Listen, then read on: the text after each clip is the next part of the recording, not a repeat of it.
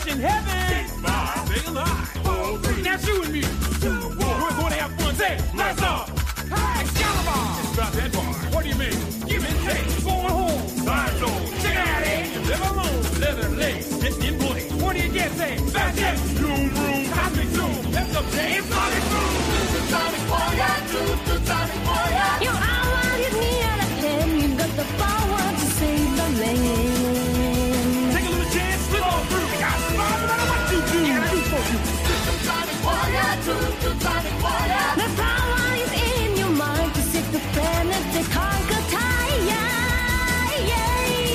Hello, everybody, and welcome to the Cane and Rinse podcast, volume 12, issue 584. And today we're going to talk about Sonic brackets the Hedgehog CD, a compact disc.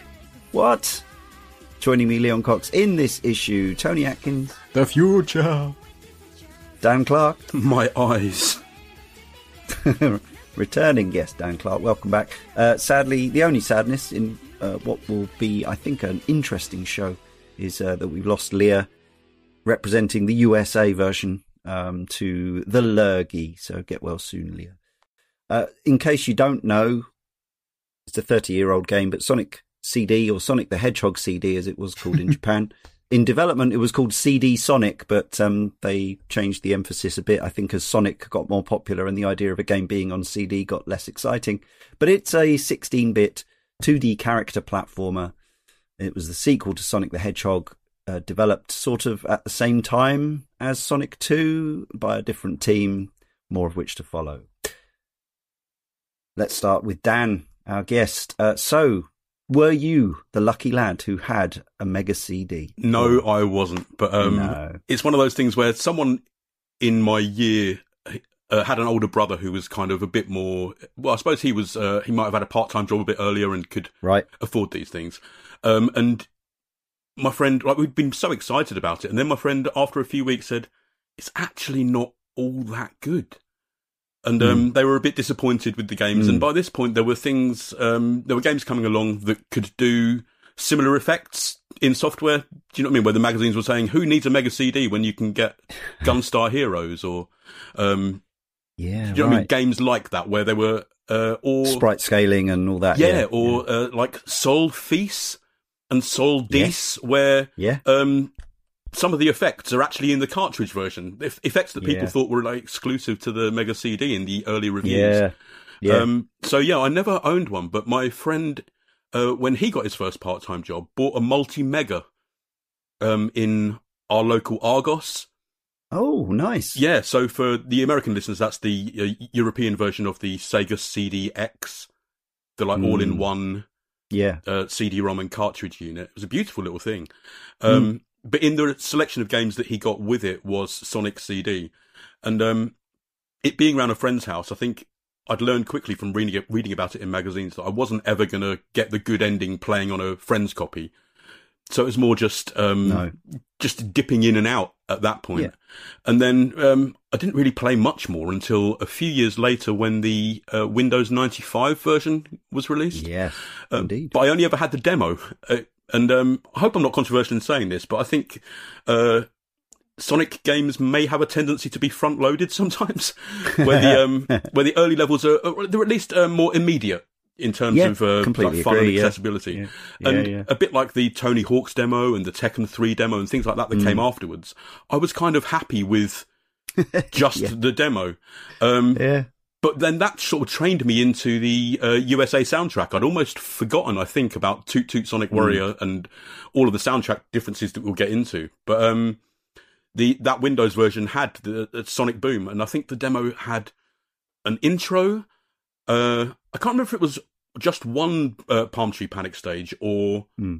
three, but it had a special stage as well. So yeah, for me that was kind of plenty How'd until about the year 2000 when I got a Mega Drive for 20 quid in cash converters and uh, and finally got to actually play it. Right. Awesome. Uh, and have you played any of the more recent uh, releases and iterations, incarnations, or is it are you, are you all back to the nineties? Um, no, I, I mean, I don't think I. At the time, I would have got the Mega CD. I would have. It would have been the sort of PlayStation and Dreamcast era. So, Yeah. I think it was more um, dipping in as a novelty, even though, like, well, I suppose we were still calling it retro gaming then, even. But it oh, was. yeah. It was still uh, more a dip in and out of than I'm going to seriously spend lots of time on this game.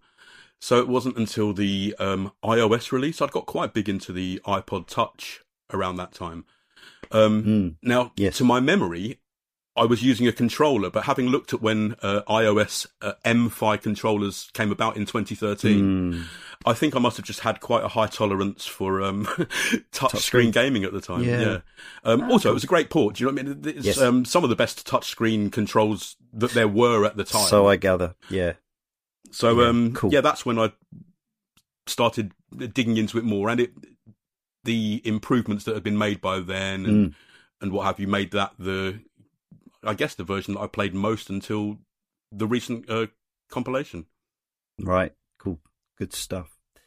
Tony, uh, what's your? Have you been on any of the Sonic shows we've done so far? Forgive me, as we, as we were discussing before we started recording. I can't remember who's done I which. I think the last podcast. one we did Sonic Two. Yeah. Yes. Yeah, missed the, Yes. missed the original Sonic show. Um, was, Okay. on, was on the Sonic Two show. So remi- remind us of your sort of uh, your your your Sonic affiliations. Yes, so, so I was a Sega kid. Um, so I was, uh, I had the, you know, the Master System, Mega Drive. Um, Mm. you know, that they were my go-to home well, there you consoles. go.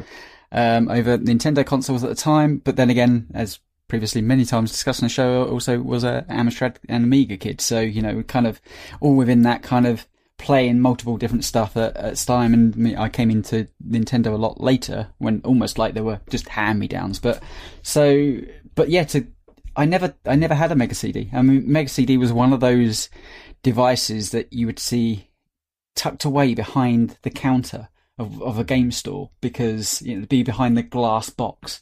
You know, they wouldn't be out on shelves. They'd be like, "Oh, look, there's this expensive add-on," and it was expensive at the time. Oh yeah, Um, yeah. But it, several hundred pounds in in, and you can pretty much treble that for current day prices. yeah, and so yeah, it's it's it it's one of those things where it came out at a really weird time because obviously, um, I, I think well, a lot of stuff was happening around it. Like a lot of game consoles were were changing. Obviously, the PlayStation wasn't. I think time uh, Sonic CD came out. The PlayStation was already being talked about. I think CD technology was was jumping leaps and bounds. But also, I was a little bit wary of it because of CDI and stuff like that that had kind of been Mhm. a failure Yeah. around the periphery of of Mega CD. So as impressive as it looked, and I do remember seeing a demo in my I've talked about this before, it's a cycle shop that had games as well as cycles. yeah. And I love that store. CNN Cycles, still my favourite game store. Such, Massive, great such big a thing of its time. Oh, great Yeah. big bins of games left, right, and centre for Yeah. cheap. Um, but How can we make some extra money? We're not selling that many bicycles. Um, video games? and it, sure. yeah, and over the years it became more video games than bicycles, and then Yeah, actually, inevitably, eventually, it went back the other way, and uh, that shop Yeah, still course. exists as well. right? So it's brilliant, but yeah, it's doing probably quite well with a its bike shop now and selling really expensive yeah. bikes. Who knew? Yeah, Um, but yeah. so it was just one of those ones that I'd always, always wanted to play, but it, it fell in that kind of, you know, Jaguar era, like in that whole kind of like expensive add-on consoles or expensive consoles that I was probably, you know, Neo Geo. It was always like in that periphery of, oh, that's nice, but I'm just not going to ever probably buy these things. So it was quite easy to put to one side. But I always enjoyed watching the shop demos of that stuff. Um, was always interested in giving it a go, and even up to this day, had never played it. Um, Yeah. which is quite odd because you know, obviously, I've done loads of retro stuff. Um, you know, certainly being a part of Cane and Rinse over the over the years, and I would have thought that just just through the lexicon of just one, you know, playing most of the Sonic games, just would have come across Sonic CD. But actually, no, that actually got put down for the show, and was like, okay, now is the time. Um, so I've been playing it on the Sonic Origins collection Ah, on the PlayStation. So hmm um, yeah, which you said is like it's accessible, but maybe isn't the the best way to do it. But you know, It's not. It's a bit. Unfortunately, it's a bit of a downgrade on the previous release, which has now been taken, off away. the market. Yeah.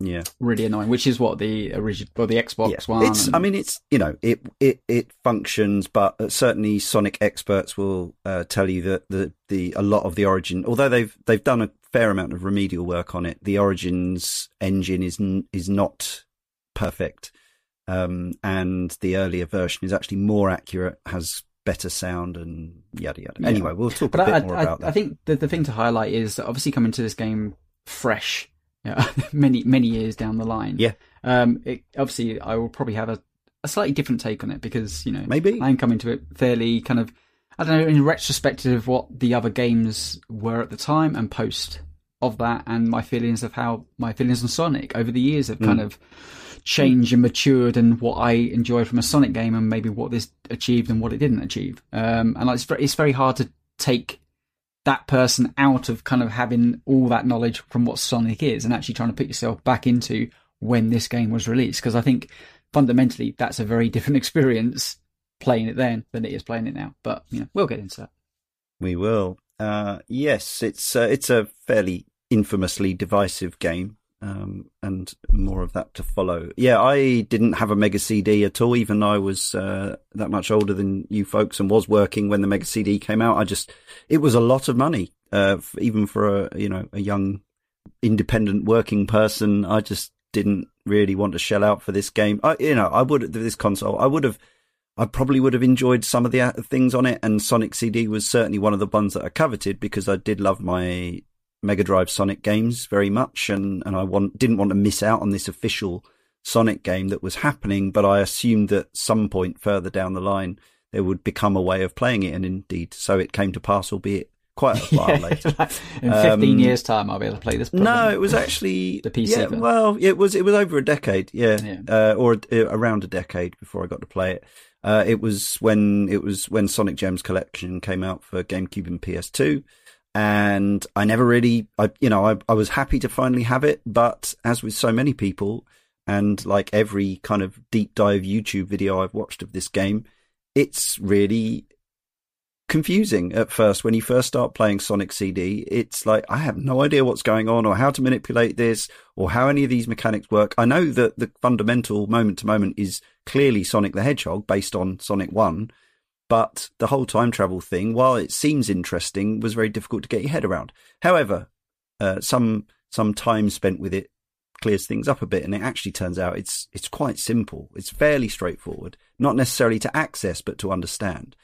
Uh, so yeah, I had that version, and then I had the uh, the next version, which um, sorry, I've, I've, missed a part out, which which we'll we'll cover in the releases. But um, I assumed, and and it was a it was a matter of some controversy that when Sonic Jam came out on the Saturn, which I still own my copy of from 1997, it was an absolute shoe in that Sonic CD would be on that Saturn compilation because it was a CD based console. They were converting all the Sonic games to the Saturn and it was just not there. They just left it out. They did Sonic's one, two, three, and Knuckles, and it was a wonderful compilation with a few pros and cons compared to the Mega Drive versions, but it had a 3D hub world and all this cool stuff, and it had loads of Sonic stuff, uh, Sonic CD stuff in the galleries and museums, but it didn't have the game. They did not convert Sonic CD to the Saturn. So yeah, I had to wait till those GameCube and PS2 versions. I I can't remember which I had actually, come to think of it. But um, that's by the by. So it wasn't then until 2011 when the Xbox 360 version, which was, is, to all intents and purposes, a conversion of the iOS version that Dan previously mentioned. And that's the version, again, I've been poking at for several years, occasionally putting on and going, this seems interesting, if really confusing. And uh, yeah, in traditional fashion, it was only in the run up to this show that I finally actually got round to playing it all the way through and beating it um, on that standalone version. I've also been dabbling with the Origins version, so I had to the compare and contrast.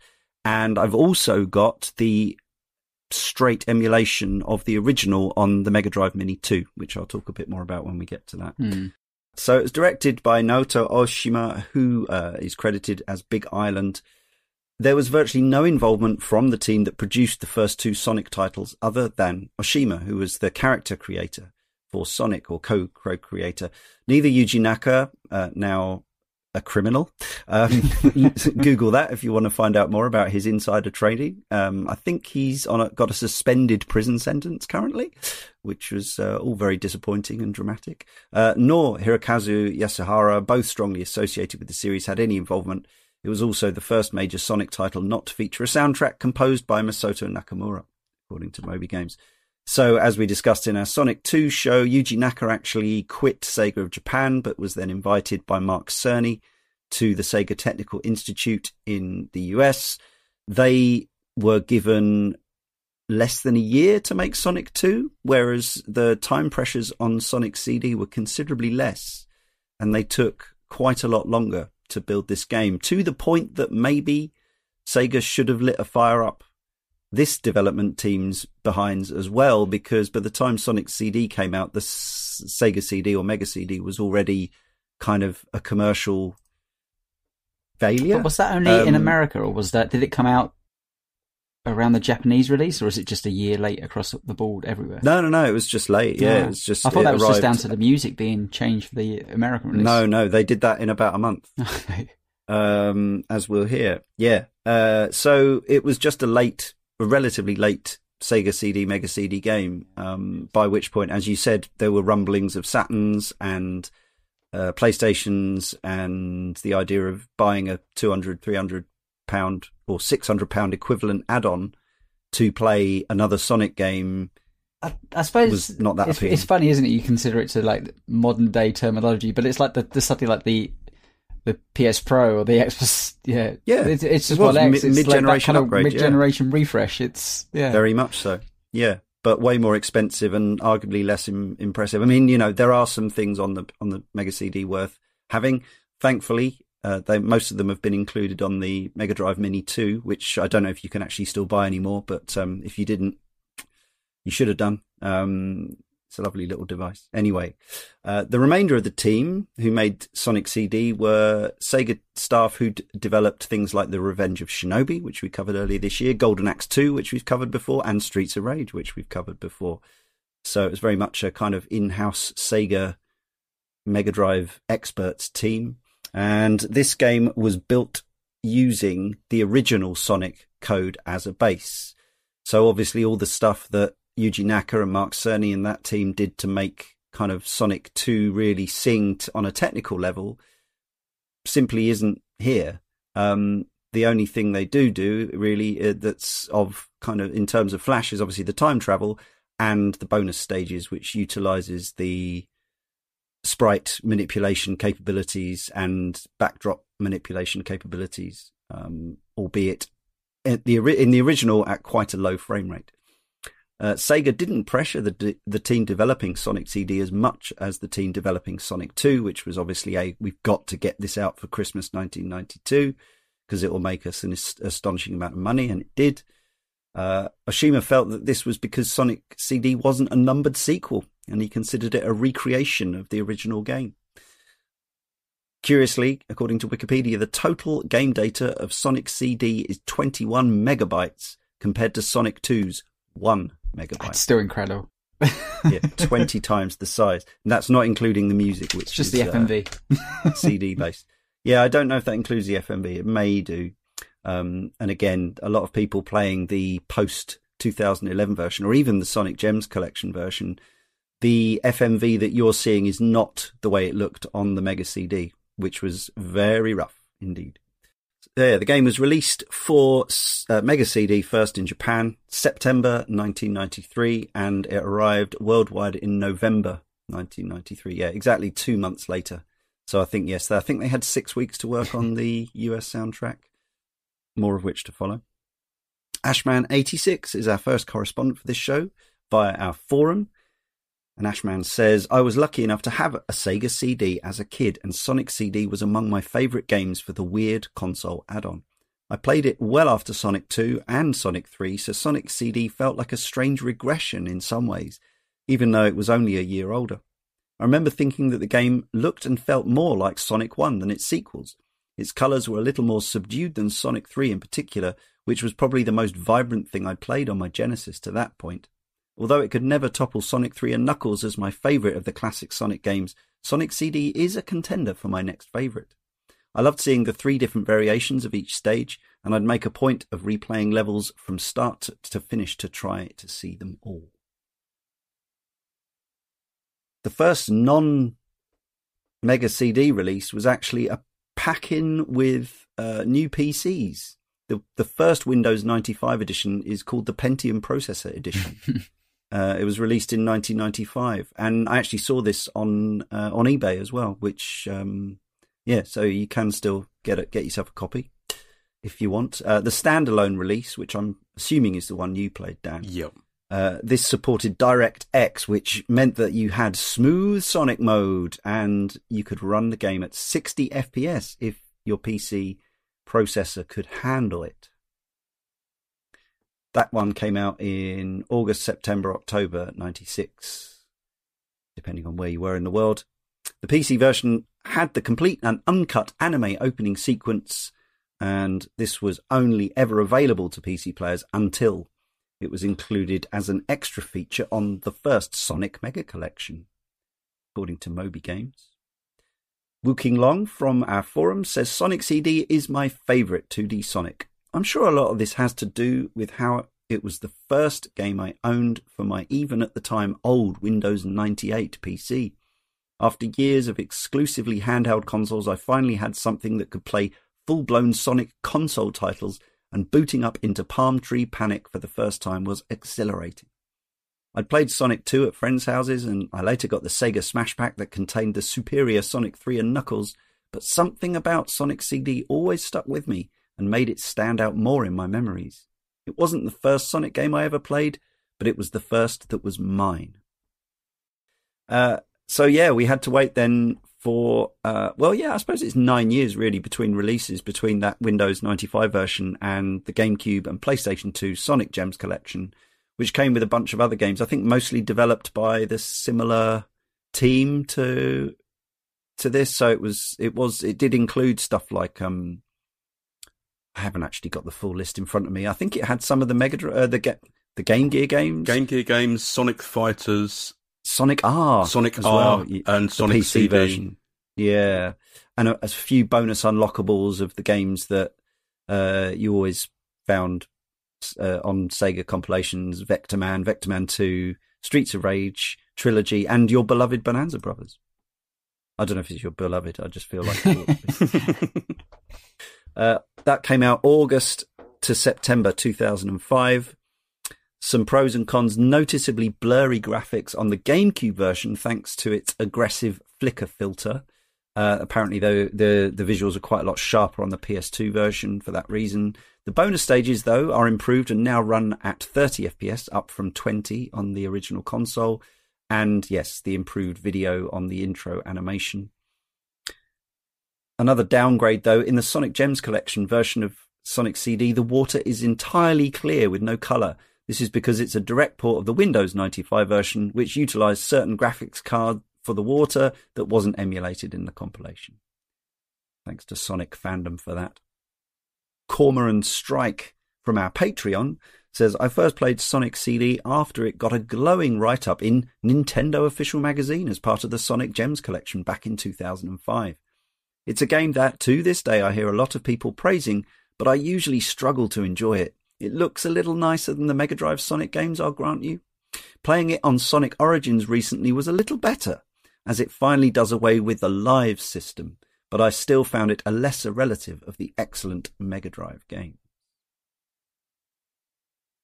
Then we got the version which many consider to be the definitive way to play Sonic CD at this point.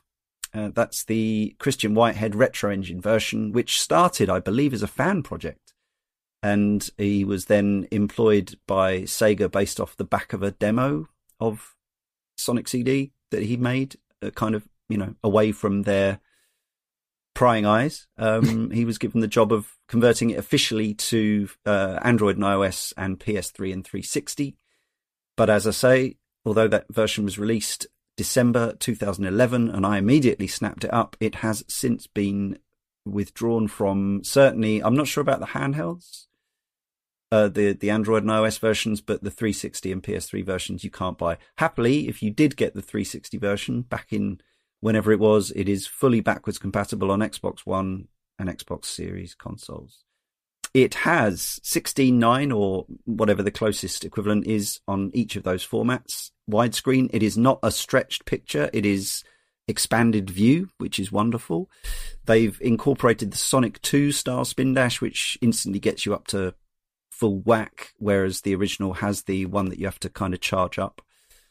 Uh, it has a frankly staggering amount of tweaks and updates made to individual levels, uh, which you know you could say, well, it's a bit, it's a bit kind of arrogant taking this original game and actually tweaking it. But I think the consensus among even the, the most hardcore Sonic fans is that most of the tweaks are, are for the positive. Um, they're quite noticeable as well. I went back today and played some of the the Mega Drive Mini version, which is just the original game. And yeah, the the, the levels are noticeably different in terms of layout and um, how easy it is to get your momentum going and all that kind of thing. Uh, so yeah, if you think you've had some issues with the time travel in the the modern versions, you ain't seen nothing yet. Uh, Sonic CD is available on Android still. So, cool, yeah. good stuff. So that version is not, I guess, because there's no Sonic Origins on Android, right? I'm looking now, but yeah, the, yeah, the standard Sonic CD yeah. Classic is available. So cool, that's good to know. So there is still a way of buying this if you've got the the kit. Excellent. Uh, you can unlock a playable Miles Tails Prower. Of course, uh, was only uh, hinted at in in the original release because he was very much a Sega Technical Institute thing, but uh, obviously he was canonical. The this version fixes the prevalent frame rate issues which plagued the original Mega CD version, uh, which has a lot of slowdown. Um, the intro animation is further improved and sharpened, and even at an even higher resolution. Uh, but one major caveat is that the Japanese vocals on the opening song you have a choice of soundtracks on this one. The the license on the band, I guess, who provided the singing had expired, so it's uh, it's mute. But thankfully, that is one way in which the Origins version is uh, is more complete, I believe, because I think they've been reinstated, and they're also present on that uh, Mega Drive Mini Two version. So yeah, as always, when we talk about these old games that have had multiple re-releases, there's no one single perfect way to play. That iOS version arrived on Apple TV in March 2016.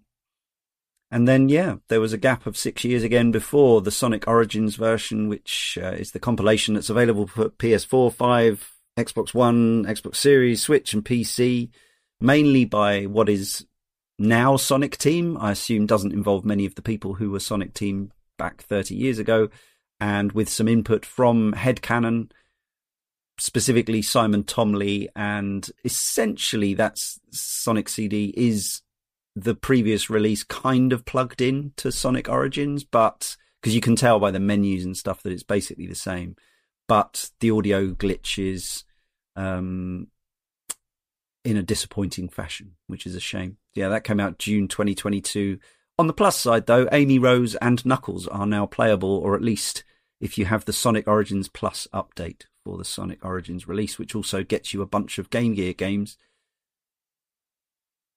which is a whole other topic. But uh, they ju- they just they just released a patch for that as well, which has improved the performance of the the new editions again. So yeah, Chris Atwill from our Patreon says, I first played Sonic CD this year for the Retro Asylum Game Club. I played the Sonic Origins version on Steam Deck. Bewildering time travel mechanics aside, I enjoyed the music and graphics, and it did remind me a bit of my Sonic, Sonic experiences so far. That is to say, I didn't really click with it. I've always been a Nintendo kid, and I find these games lacking when compared to the masterful Mario Bros. 3 or sublime Mario World. Yes, even Sonic 2. I think if I'd seen and heard this back on the Mega CD in the 90s, I'd perhaps have some nostalgia and be a little kinder to it. As it is, I'm glad I played through it once, but I'm in no hurry to get the good ending. And yet, the most recent release is the Mega Drive Mini 2, which was curated and coded by our favourites M2, released October 2022. I don't know, as I say, if you can actually still order and buy these. I mean, you can probably buy them off people who are selling them, but I don't know if you can still like go to Amazon or whatever. Uh, it's a direct emulation of the original release uh, including the slowdown, the lower frame rates, the the the grainy uh, intro movies, and everything. But uh, but it works as it should. So you know, if you don't want to go through the rigmarole of getting original hardware and trying to preserve a 30 year old CD, this is probably the next best thing if you if you're a stickler for accuracy. And all three versions, Japanese, and US and EU versions are available, although you'll need to change your system menu to Japanese to play the Japanese version, which is true of all the games on that system.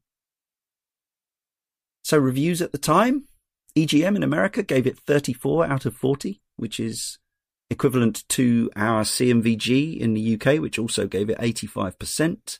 Sega Magazine gave it 87. Sega Pro gave it 90. And both Game Fan and Game Pro awarded Sonic CD maximum scores of 400 out of 400 and 5 out of 5.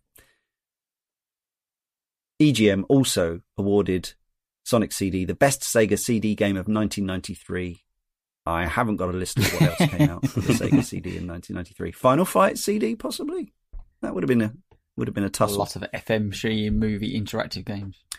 Well, yeah, that was certainly uh, what what was de rigueur at the start of the the Mega CD's life, Sewer Shark and all that. But that was quite fascinating then. so yeah, you know. absolutely, yeah, yes, and several of those are on the uh, the the aforementioned Mega Drive Mini two. So I've finally got to see what Sewer Shark was all about. uh, Metacritic for the 2011 version, the iOS port got a 93, and the 360 PS3 versions averaged 81 on the Meta score uh, criteria. So that's that's decent for a, you know for what was then already a 20 year old game, near enough. User reviews looking as we speak. Well, the 2011 version on Metacritic has 8.5. IGN has 7.7 out of 10 and Push Square has 7.2 out of 10. The game sold over 1.5 million copies, unsurprisingly making it the best selling Sega CD or Mega CD game. So I see the installed base was about two and a half million for Mega CD yeah. in the end. So yeah, it was two thirds of the players. Well, but good attach rate. Yeah. yeah. Yeah, um, I think if it, it, it could have could and should have been a system seller. I mean, maybe it still was to to an extent, um, but yeah, I think, I think it started getting bundled with um, various versions of the Mega CD at, at, points as well. So that might have a helped the attach rate and yeah, uh, yeah, that answers your other question. Shifted well. a few, yeah, yeah, no, and and shifted a few extra consoles. Yeah, yeah. yeah. Uh, I'm going to issue a spoiler warning for a Sonic game, which feels redundant, but there's some people out there who are very, very, very particular about their Sonic lore. Although those people will almost certainly already know infinitely more than I do yeah. about the the story of this game, but IMDb has it because you know it's that kind of game. Sonic heads off to Never Lake, where the little planet appears once a year. There he comes across an admirer, the tarot card reading Amy Rose, who follows him on to the planet. Unfortunately, Dr. Robotnik has turned the island into his own personal fortress and seeks the Time Stones, which will put the past, present, and future of the little planet into his wicked hands. He also has his robot lackey Metal Sonic kidnap Amy. It's up to Sonic to save Little Planet and Amy before it's too late. Quite a lot going on there, eh? um, Metal Sonic, not to be confused with Mecha Sonic, who was the similar but definitely not the same Metal Sonic who appeared in Sonic 2. Uh, Amy is meant to be, I don't know why she's a tarot reading she she's meant to be a, son, uh, a, a Sonic, a hedgehog, right? Yeah. She, she's another. She's, she's a pink she's hedgehog, a pink hedgehog because yeah, you know, because she's a girl. Yeah. um, I mean, what else is there to say? It, it's set in. It, it is obvious that it's set in a slightly distinct location to the previous, or yeah, the previous Sonic games. Um, I think it has a slightly different, slightly different vibe to it, but that's obviously as much as anything to do with the the different development team. I mean, the animation would have been eye popping at the time, I guess. Um, it was directed uh, and and the art was done by Hisashi Iguchi and Toei Animation. Um, this was one of the areas that Leah wanted to have her comments included, which is that she loves the intro. Uh, I don't know. I, I'm I'm going to assume that she's talking about with the Sonic Boom version because she's you know a red, white, and blue flag waving American. Uh, so she's bound to love Sonic Boom over over the song. But we'll come back to the uh, to the discussion on the music. Uh, anything that anyone wants to say about the the story and the setting and the scenario of Sonic CD? It exists. no, no, it's it's fine, right? It's it's just a, a, yeah a wrapper around the game. Um, that's about it. It, yeah, you get to. I, I, suppose it was probably interesting to see Amy as a character on screen, just you know sounds of having Sonic there. Um, Mm. But yeah, it, it's just a yeah a fairly cliched plot, but whatever. I think considering it was uh, originally like going to be more of a, or was seen as more uh, a CD version of Sonic the Hedgehog. Right. I think Mhm. they've at least found a clever narrative way of being able to change a lot without actually changing very much. Yeah. I suppose to, to answer your original question, I think the FMV is great at setting that scene of what the cap- capabilities of a CD based system versus a a Playing a a cart yeah, Yeah. a cart based system yeah that would have been the splash screen that you would have seen in the in the store and that would have hyped you up to no end thinking oh my god i've never seen sonic and like the sprite scaled clouds on the on absolutely the you know on the opening uh, screen. so yeah, so well. say Int- say what you want about the actual the game in itself you know further as you play into it. But i think as you know that kind of splash screen demonstration that would have been playing on the tv yeah that it would have been that very like oh maybe i do want that device. Look at that. It has But on the plus side, uh, on on the other side, I should say, the um, I, I don't think there's quite enough about it to really sell um, a, a several hundred pound Hmm. add-on either, because it it doesn't, you know, other than the bonus stages and some clouds and a cartoon, you you watch the actual gameplay and it is just it's just Sonic the Hedgehog, other than time travel aspect, which I think you know doesn't become clear or apparent until you've played it some more. The fact that there's four times as many graphic types for each level isn't necessarily apparent just by looking at it. Um, but then obviously people were reading magazine reviews. Ashman86 says the one robotic incarnation of Sonic who's had any staying power at all, probably because he's blue. That race with him was a highlight of the game for me. And here we, we, we can incorporate Leah's other point about the game, which is that she absolutely hated the race with Metal Sonic. Uh, I wasn't a fan either, I have to say. Let's talk some more about the graphics, the art design uh, in particular, because, yeah, I suppose it it is curious in that a lot of these locations are reminiscent of things we'd already seen in Sonic One and things we would see in Sonic Two. Although, as I say, it's confusing because that game came out first, but chronologically comes after and so on and so forth. But there are changes here, just quite simple things from where you know grids become triangles and things like this. Um, it does, I think, it does have its own distinct Sonic CD look. Um, as Tony said, the levels are kind of a bit busier and more dense. Um, but I think for for me, the most impressive and enjoyable aspect is the fact that every level has four variations, which meant them creating four tile sets per level a dark future and a good future level, um, a past and a present, and they all do look distinctly different, as well as the layouts, which we'll come more in, into when we when we cover level design. But um, but actually, the more I've played the game, the more I've appreciated how much work went into this aspect. Just the fact that you've got this, uh, yeah, just from from dystopia to utopia. Yeah, it's a difficult one here to, to talk about the levels without kind of incorporating some of my feelings around how the gameplay, how it affects the gameplay, or how it improves the gameplay. We'll get there, but um, there's no doubt that there's a lot, lot more going on in the levels. Um, but I, I, I, I think some of this is just me being,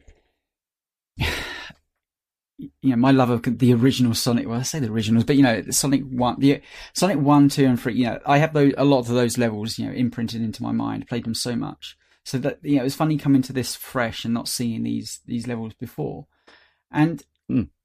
strangely, it, it felt like someone had made the approximation of what they thought a Sonic game was, and I, and, Hmm. and I don't re- I, I don't mean that to sound as bad as it, it comes out when I'm saying it, but it, it just it the things just feel s- slightly different, which when you hear about a, a completely different team working on it would make all the sense. But Yes, but don't forget the director is the co-visual Absolutely, designer of the yes. original Sonic. But it, it's so, just like yeah. I found I found a lot of the levels to have quite a garish look to them. So be it. There's some like really really garish pink colors that and I don't and I don't think this helps actually playing on modern hardware. You know, when I'm playing this on on the Origins collection, and you know it's in widescreen and it's in you know really high definition, like it's almost it's almost too too colorful And I'm and I'm trying, and I, I know that sounds odd, but that's OLED for no, you. but and I, I know that does sound odd, but actually, you know, I I went back and looked at a number of you know videos of this playing on the original hardware, and it has a lot more muted tone to it because of what that original hardware could achieve, and of it being if it when it would have been on a CRT, etc., etc. You know, yeah, analog output absolutely. as opposed to digital. and yeah. I, I actually yeah. found the the screens that I was looking on from the videos I was looking from the screens back then, I actually found the game to be more pleasant looking Mm. through those filters than I did through modern hardware, which I, I think actually a lot of people would understand that if you did play the original stuff. And I think for Sonic, some of that is so interlinked with my memories of what Sonic was playing when I was a kid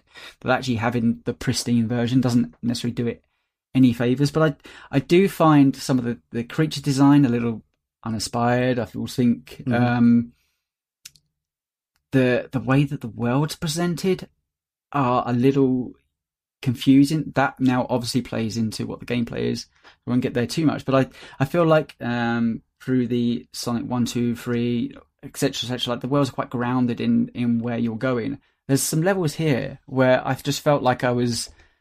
There's a lot of verticality, but uh, not necessarily getting lost. But th- there was like, do I need to go up here? Do I not? Like, there's a lot of more ex- exploration that happens through there.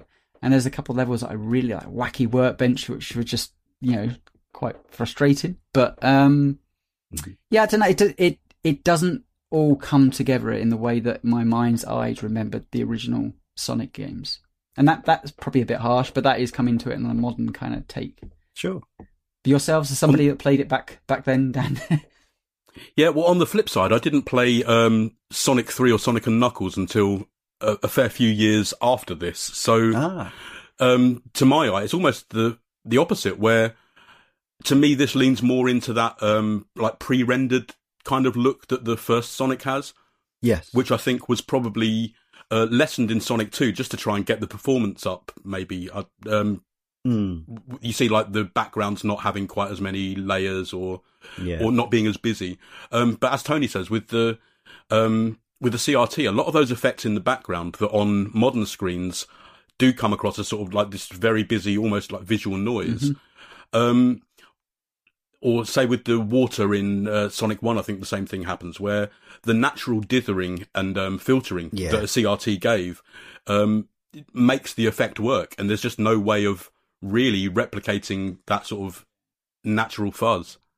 Yeah, it's interesting actually. Although several of the modern versions do offer different uh, visual filters, um, there's I'm not sure any of the versions has one of you know uh, like a, an actual CRT filter, which are a very mixed bag never depending on anyway. which Yeah. which game you're playing. No, never perfect, but there are some that have been done really well, and obviously this is why uh, folks like our own Mikhail um, and and both the Chris's to some extent are advocates of playing games that were released for CRTs on CRTs.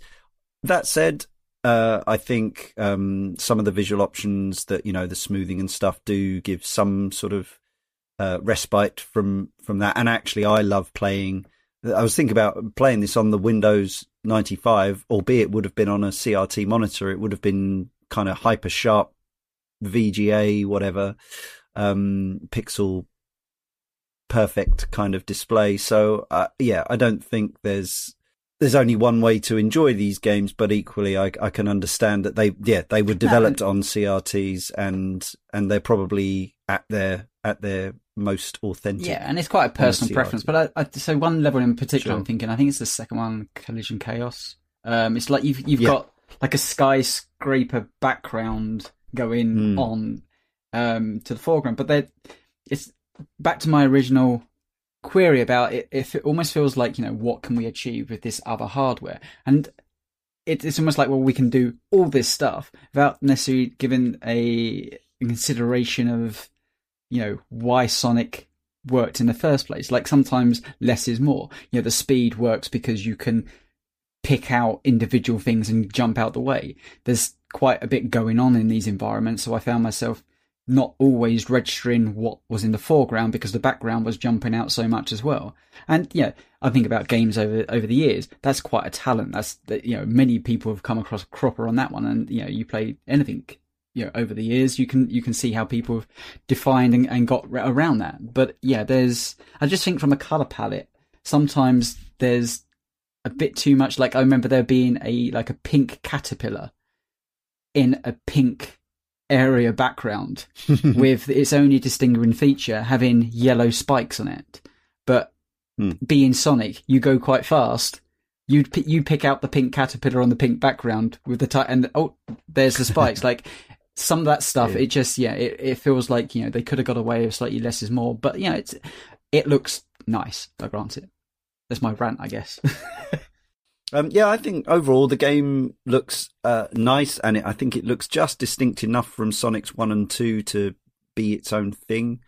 Uh, yeah, I, I've always felt uh, that um, the Badniks were a, mix, a mixed bunch in all, all the classic Sonic games. As much as I like them, like some, some of the enemy sprites are, are quite bland and forgettable. Few of them kind of stick out uh, as having more personality and character. Um, and yeah, so, some of them seem to be more kind of ha- have more attention paid to them than others. But yeah, I like I like the I, I actually like the the pretty colourful backdrops. I think maybe there is a bit much going on in some of these stages. I think they probably just wanted to differentiate themselves with the palette to an extent as well, just to look Yeah. different from a the previous game and b having been beaten to market by Sonic Two, just that bit Yeah. different. Audio design wise, so thinking about the sound effects, most of them here are the iconic, recognizable sonic ring noises and bumper noises. There's a few, there's probably quite a few new ones in here, but the basic uh, sound palette is that of the game's predecessor. I think the the one really kind of yeah standout aspect of the without talking about the music are the voices saying future and past, which is the thing that um, Darren, our, our Darren, always mentions when I mention Sonic CD. He always does the does the kind of uh, the vocal interpretation of the future and past because you do end up clipping those signposts quite a lot. the the muffled sound Yeah, yeah. I suppose one of the biggest changes as well is that they've got sampled speech for Sonic here. We hear him speak for the first time when he gets an extra life. Uh, he says yes, I think, when he gets an extra life, whereas in the pre-release build he said yeah. So they they kind of dialed back his attitude a bit. It's a very funny um, way he says yes as well. It's like it doesn't have the sort of yay, I've got an extra lifeness. It's just kind Mm. of a yes. yes. yeah, it's odd, especially after the kind of having played Sonic's 1 and 2 and uh, you've got those really kind of OTT and lengthy jingles whenever you get an extra life, which I loved. Really celebratory, triumphant things. And then you, now he just goes, yes. Uh, well, I mean, let's get into the soundtracks then. If if if neither of you has anything else to say about the no it's the kind It's of spot effect. iconic isn't it, it, it this is just the still the, The the, ring ring, sound still is great. still yeah it's still everything Yeah. and the, and the, And the boings. the boings and the spin And and, the boings. yeah you don't need to be told the stars and like all that stuff is cre- present and correct and brings a smile to your face The pop the pop of enemies. Ah, yeah yeah. all good all there, all good. So yeah, the the soundtrack is is a, a, a, ongoing discussion that I remember seeing raging in internet gaming forums way back, way back, way back when.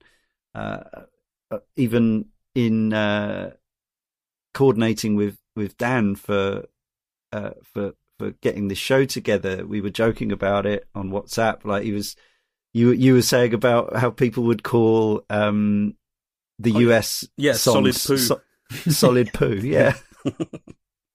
um, fantastic, uh, high quality internet debate, even before social media came along. Um, but yes, I remember going on the Rollmuck forums like years ago, years and years and years ago, early 2000s, I guess, mid 2000s.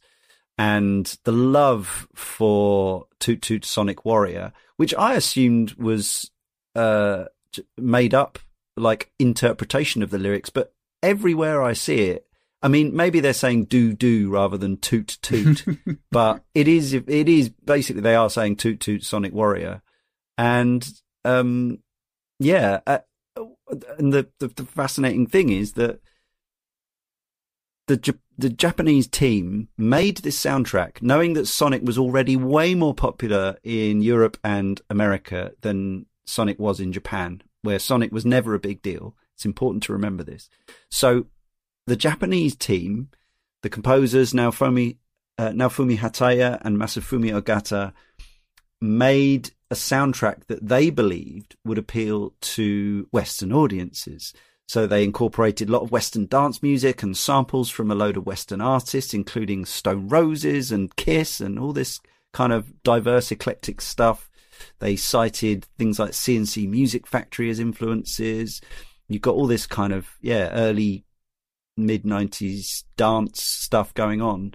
And then when Sega of America got the soundtrack in their arrogance said, yeah, nah, we don't really like that. And so they handed it over to Spencer Nilsen and David Young to make a, a, an all new soundtrack. Thankfully, most modern versions allow you to choose. Uh, ideally, I think would be a, a, version where you could mix and match, I suppose. But um, the only issue being, or one of the issues being that they didn't have time nor I guess, well, yeah, probably mainly time because as Dan mentioned earlier, the, the tracks for the past were actually cartridge console Hardware, yeah. chip generated. So the past tracks in the US version of the game don't bear any resemblance to the tracks for the other time zones, which, yeah, just, I don't know, like, to me, it's almost problematic. The fact that America, the American team went, yeah, we, we, we don't like that. We're going to do a different. Imagine when Persona 4 or 5 had come out, Atlus USA had said, yeah, we don't really like this uh, J music. We're going to make our own American music. And it, um, yeah, it would have been it would have been considered outrageous I, and possibly a bit I guess, xenophobic.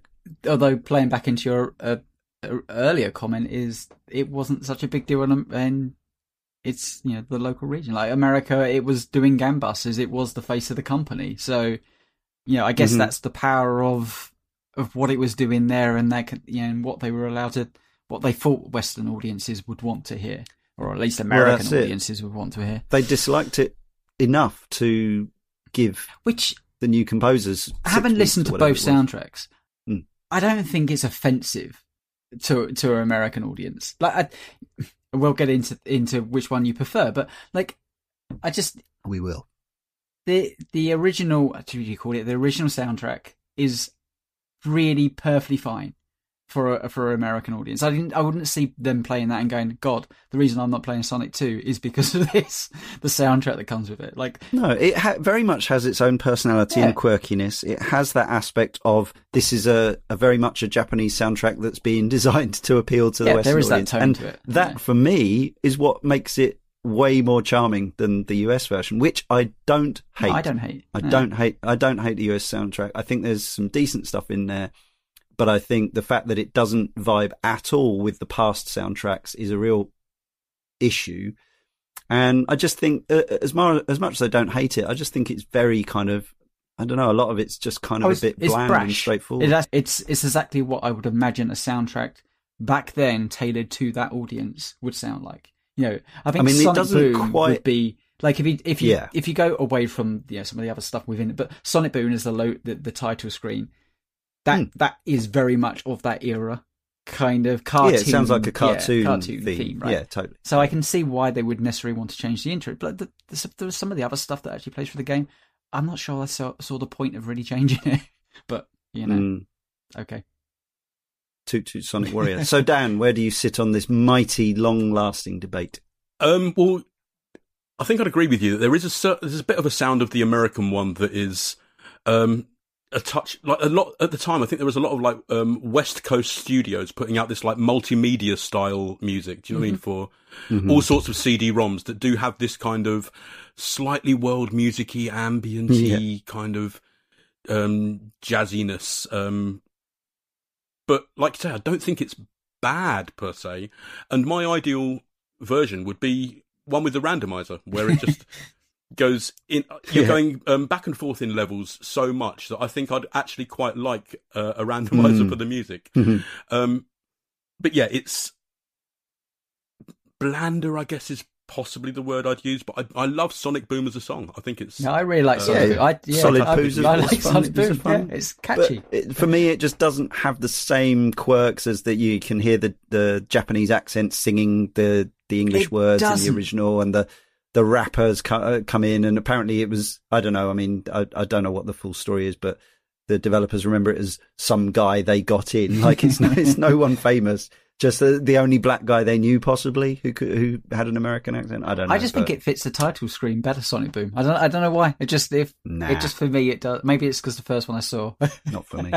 yeah, yeah, I mean that's definitely a thing. I I hadn't heard either version. I don't think until Sonic Jam came out. And as I say, while the, the compilation didn't include Sonic CD, they included the intro uh, as an FMV in the museums. And uh, yeah, I can't actually I can't remember which which which version it was. Thinking about it, um, I have a feeling I remember reading about Toot Toot Sonic Warrior and thinking, "What's that?"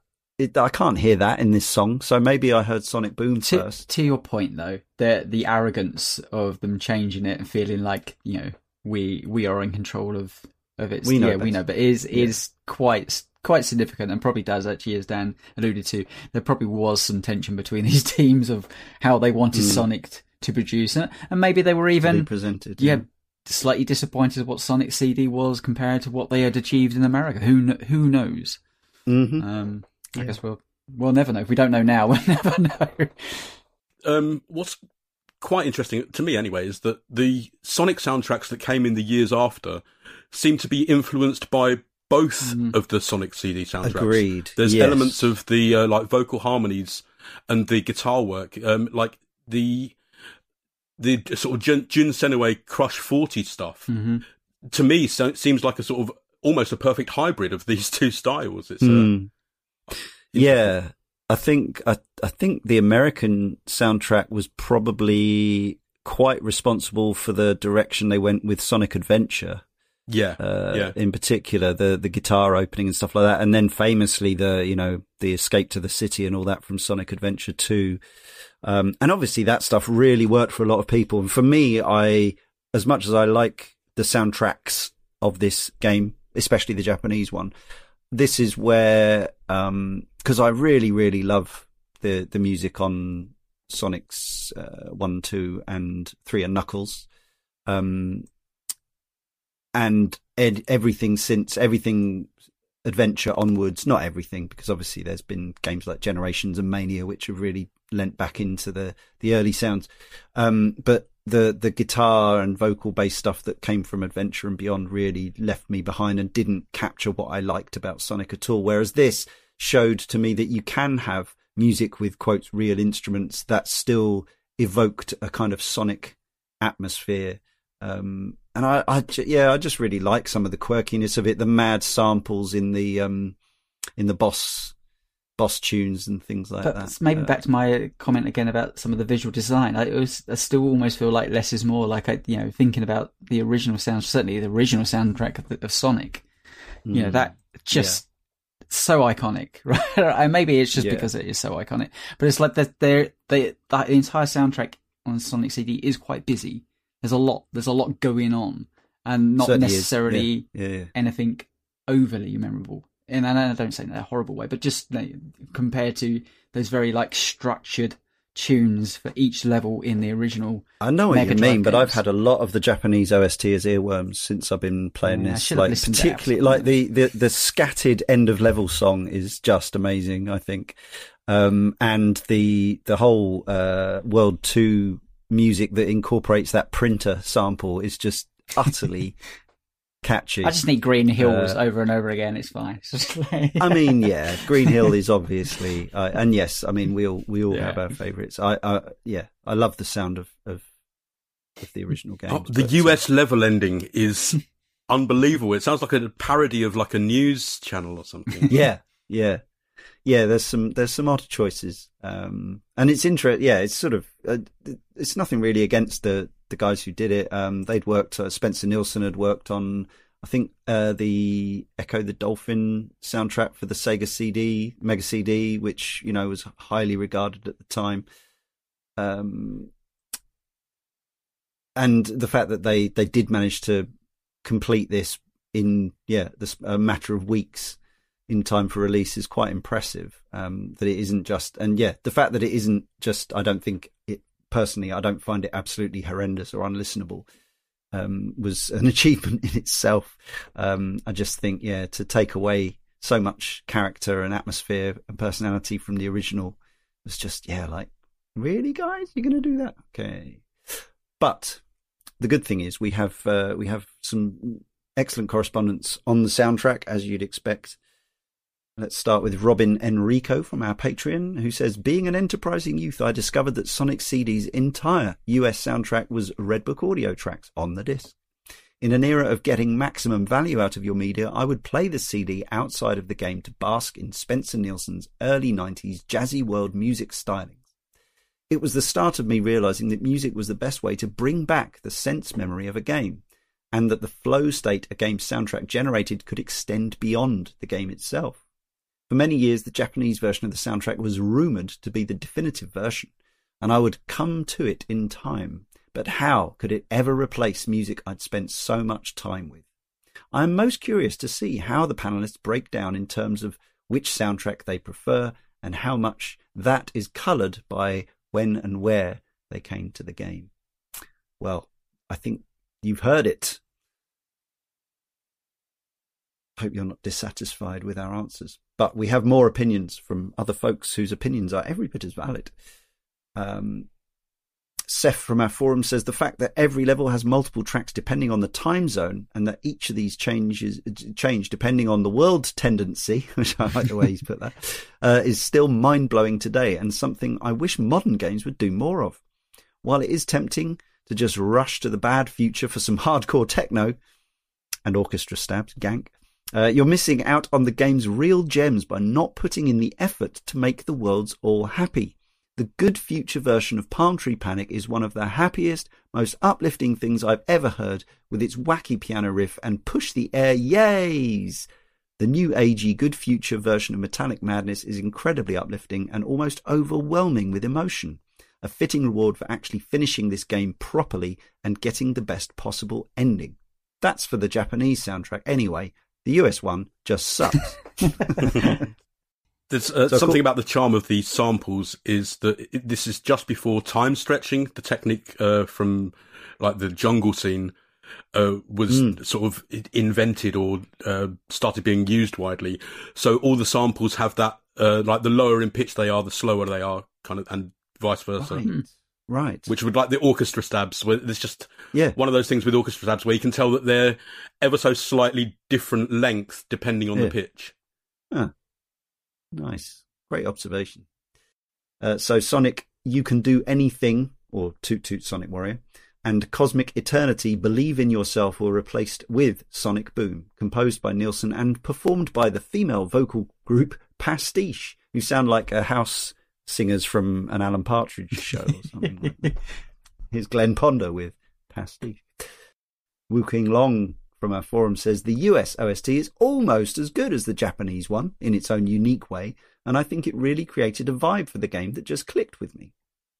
And David Tibble sits on the fence with from our Patreon says no matter which soundtrack you choose, you will be treated to some absolute bangers that the Genesis sound chip couldn't match. I, I would imagine the answer is it depends which one you played originally. So if you're in America, I can't I can't imagine yeah. you thinking, ah, but no, I can. Oh. I of course it's not all subject, but uh, you know, if it would have been your childhood, it would have been like, well, Sonic Boom is like yeah, everything to do with that.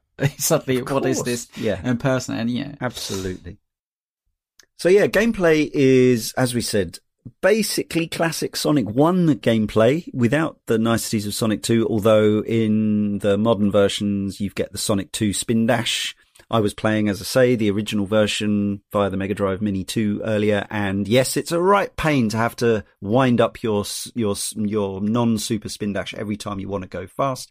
However, they did introduce the peel out or the super peel out, which I didn't even know about until literally a week or so ago which is where you uh, hold up on the D-pad and then charge the button. As with uh, all the Sonic games of this era, the button, the one button is the three buttons. They all do the same thing. One one command, uh, and the peel out uh, has a really cool animation, I think, which is where your legs turn into a, a super fast infinity symbol as, as your feet spin around. And that means you can immediately get off at top speed. However, the reason I'd never used it, probably, is because unlike the spin dash, you're vulnerable when you do it. So the first thing you hit, you take damage off. At least with a spin dash, you have the uh, the shield of your. But the peel dash is faster, marginally. Yes, you know. that's it. Yeah, uh, it, I, I assume it's useful if you cleared out an area and you want to time travel. Um, peel out is a is a good way to quickly get up to 88 miles an hour, or whatever it is.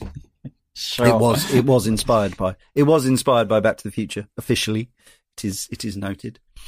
Um, yeah, looking up and down on the D-pad still gives you your look up and down animations, and you can scroll the screen as if you ever stop stand still that long. No, it does happen. It does happen. Um, yeah, and really that is Sonic, right? The, like in a nutshell, the the locomotion, the feel of the control of the character here is as it was um, I mean, obviously, if anyone's listening to this who's literally never played a 16-bit Sonic Uh, game, I, I'm not sure what we can do for you.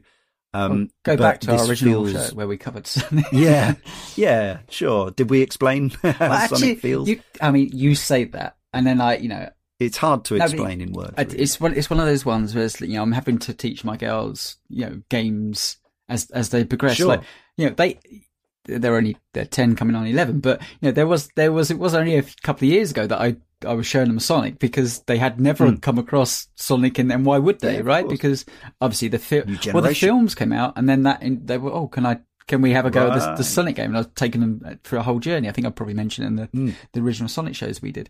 Um, so yeah, that that would make sense. There could be people here, new listeners that are, you know, a younger generation. I mean, if you're 10, Sure. 11, maybe listening to our show. Yeah, Good on I mean, you. even if you played Sonic Mania, you kind of you you know basically, although that game is perhaps even more responsive and stuff. I think there are some quirks that I've probably just because I've been playing these Mm. games on and off for thirty years that have gotten used to. Like the, there is a there is a particularly odd momentum to Sonic as a character. I think it's true of Mario as Mhm. well in his own way, different feel, but like.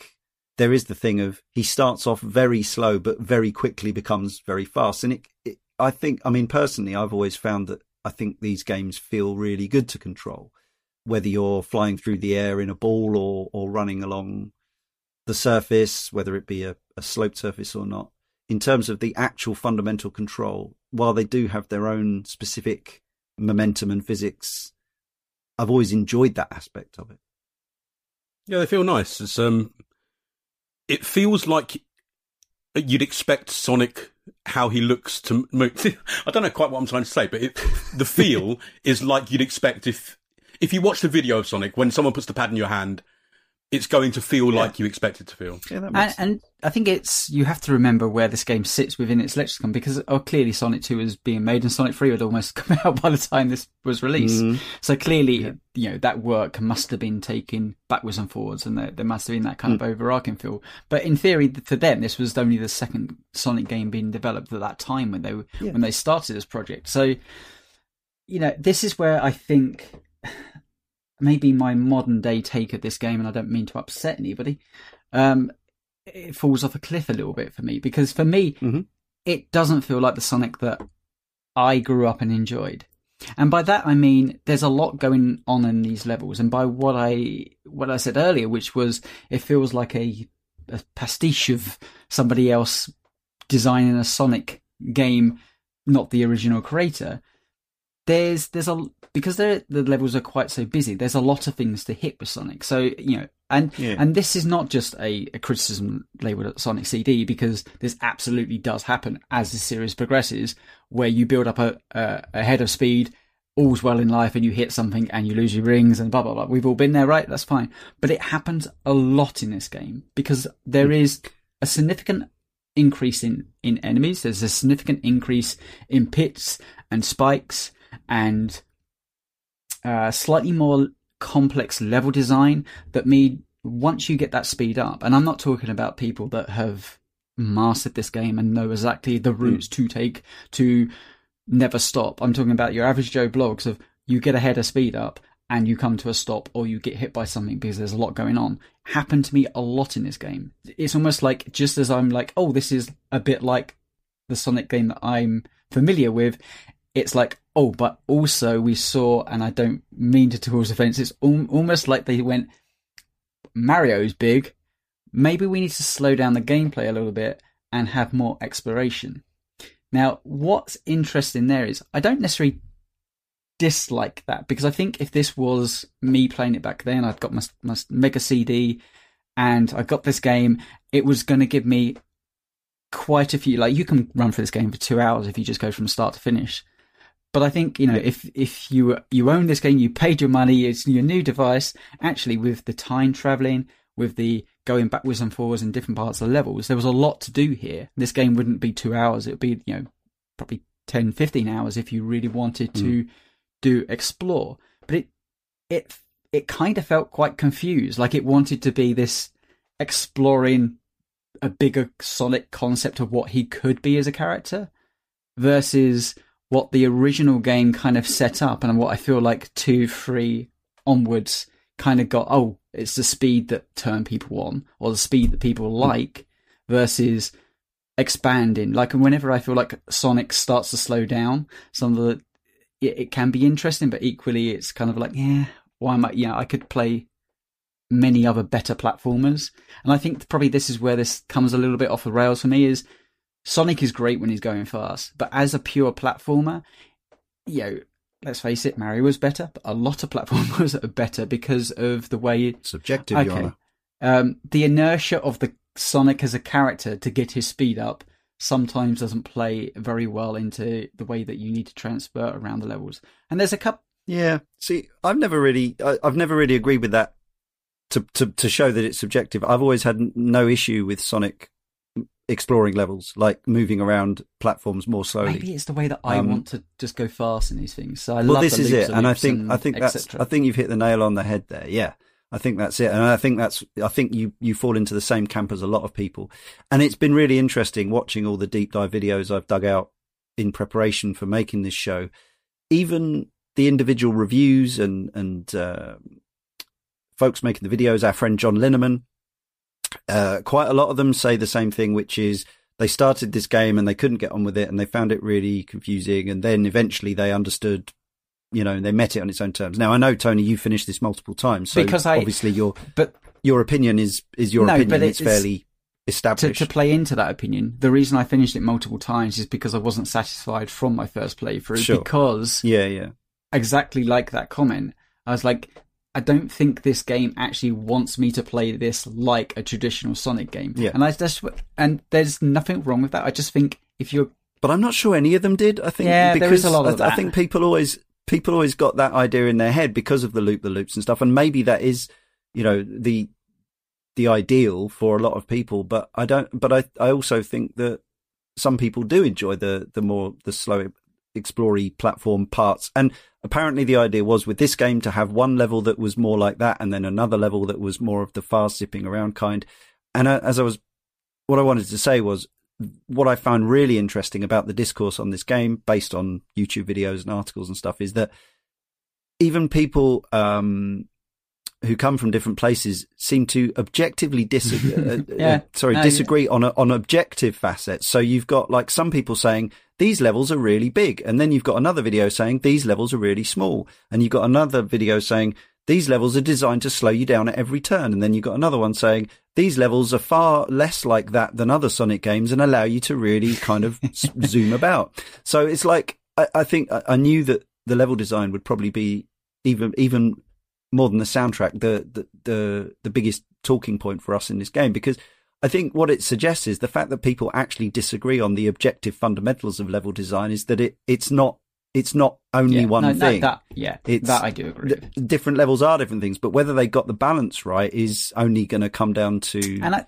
individual. And once again, I, I think that comes back down to what do I expect from a Sonic game, and I and I think this yeah. is probably where the unfairness comes in a little bit because I am judging Sonic CD multiple years beyond when this game was was well, made. Do, I, I, know suppose, it is, but, it, but yeah. if I think about context, this was only really at that time the second game, although it got delayed in development. Yeah. It was Second they or third, whichever way really kind for yeah. me. It, it showed a team that hadn't really kind of worked out what they wanted Sonic to be. Now I think I mean, it wasn't even Sonic no, Team. and I but I just feel up. I feel like it's legacy. Sonic's legacy, and God, my goodness, that's a, a loaded statement because Sonic Legacy is is insane.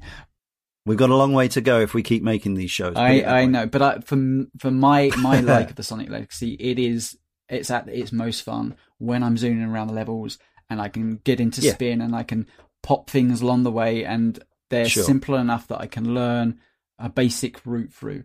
There there is Yeah, some, yeah. there is a couple of levels in here and I, I'll I'll just highlight these before I I come off my rant. But there was like wacky workbench. uh, Was it wacky Yeah, yeah. workbench? Yeah, it was one. It kept Yeah. like you're trying to get through this level, and all it wants to do is bounce you back up, and you Mhm. have to then navigate your way back down to the lower section of this level Yeah. to get through. And one false move, it bounces you back up, and it like you find yourself having to repeat multiple sections over and over again to get through the level. And as a concept, like a different game, that's that's fine. But for Sonic in my head, I'm like, I'm just trying to get to the goal, like at a speed, like Yeah. what it. Oh, I know what- exactly. And there's another mean, like yeah. um, Stardust Speedway where it's mm-hmm. literally designed for for crazy speed. Like you're on almost like roller coaster tracks that kind of loop around Yeah. the air. I'm doing one of the fastest I'm do- rounds I'm- in Sonic I'm history. literally according doing this to with my hands. Sonic I'm making fandom. railway tracks, like you know, do railway tracks around the, in the areas. But it, but Yeah. also there's multiple because of, I think there's a lot of stuff they're allowed to do in the background. Like there's multiple areas that you need to jump off and hit onto the next area, but it doesn't always. It does. You can't see that, so you almost find Yeah, yourself yeah. Coming to a full stop dot dead end, having to Yes. go back. Uh, And and part of that will be learning levels for sure. But it is it is interesting for me that it just felt Yeah. like this is odd game design for what I think Sonic Mhm. was, and I think they Hmm. got a better handle on what that character is as the series went through. But them kind of coming into this in a slightly kind of like, where are we with the character? They, for me personally, it didn't quite hit it Yeah. nail on the head. But, and I will Yeah. say and I will let someone else speak say, I will say, if you slow down and explore these levels, there is a lot to like about these levels. There's a lot of Yeah, ver- yeah. verticality going on. Um, if you do just run through and, and like the, the whole time aspect, you know, there is different layouts and, and whatnot. There, there is a lot to really like about this Sonic game if you actually just slow down. But that just sounds so odd to me about talking about a Mm. Sonic game. Slow down and it's more fun. like, Yeah. ah, Just because he can be fast doesn't mean he always has to be Mm. fast. yeah. I mean, I suppose that's where I've always come from. It, uh, you know, I, I played the original Sonic One on the Mega Drive when it came out in 1991, and obviously you start in Green Hill Zone and you do some loop the loops, and that's really fun. And I think that kind of set the tone for a lot of people. But I I played through that game so many times, Sonic One, and about half of it or more is picking your way through Yeah. levels. Like it's really not all zo- zooming about. I think they did lean on that more in Sonic 2, but even then, towards the end of the game, there's a lot of slowing down and, and being more con- considerate in your in your movement. I don't think like I think maybe some of the more recent Sonic games, and I haven't played them all by the way, but uh, I know that some of the the sort of Xbox 360 era games kind of very much emphasize the yeah. Zooming super fast through levels. But actually, I, I, much as you know, and I love Mario myself as well. Um, we're never going to do a Mario or Sonic, which is better podcast. But um, but I was okay with even though kind of Sonic had his own thing going on, which was the going fast and loop the loops. I was fine with with Sonic jumping up, you know, kind of difficult platforming areas and avoiding spikes and all that kind of traditional platforming stuff because that's what like that's what two thirds of video games were at that Mhm. point. It, it was the fact that Sonic could sometimes zoom along and do a loop the loop was cool, but it, it it never felt to me like that's all he had to do. Um, I wasn't playing Uni Rally, you know, or, uh, or like that. That was a different game. Um, maybe they should have just made Sonic Uni Racers. Um, and some of the levels are a bit like that. But um, but yeah. All that said, I don't think every level here is like deliciously designed that makes me just happily want to play them again because exactly as you say like sometimes it seems to be a bit where it wants you to go fast and then it will just stop you or spike you or spring you somewhere out of the blue that you could possibly you had no warning for and um, and that stuff, yeah, less enjoyable for me as well. Um, so yeah, it's for me, it's quite a mixed Is bag that, actually. um, I think there's some It's that level where you, you kind of get caught in a pinball machine. It's not it's not Sonic pinball Yeah. at all.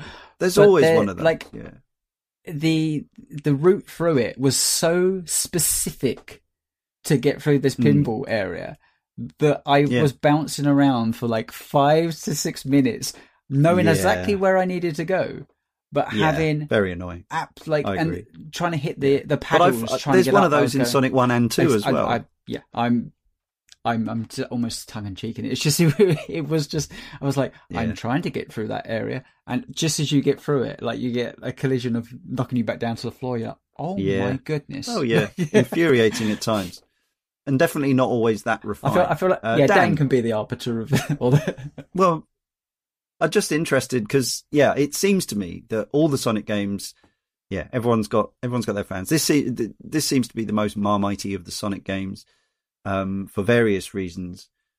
But yeah, what do you actually what what's your kind of feeling on the level design for this one?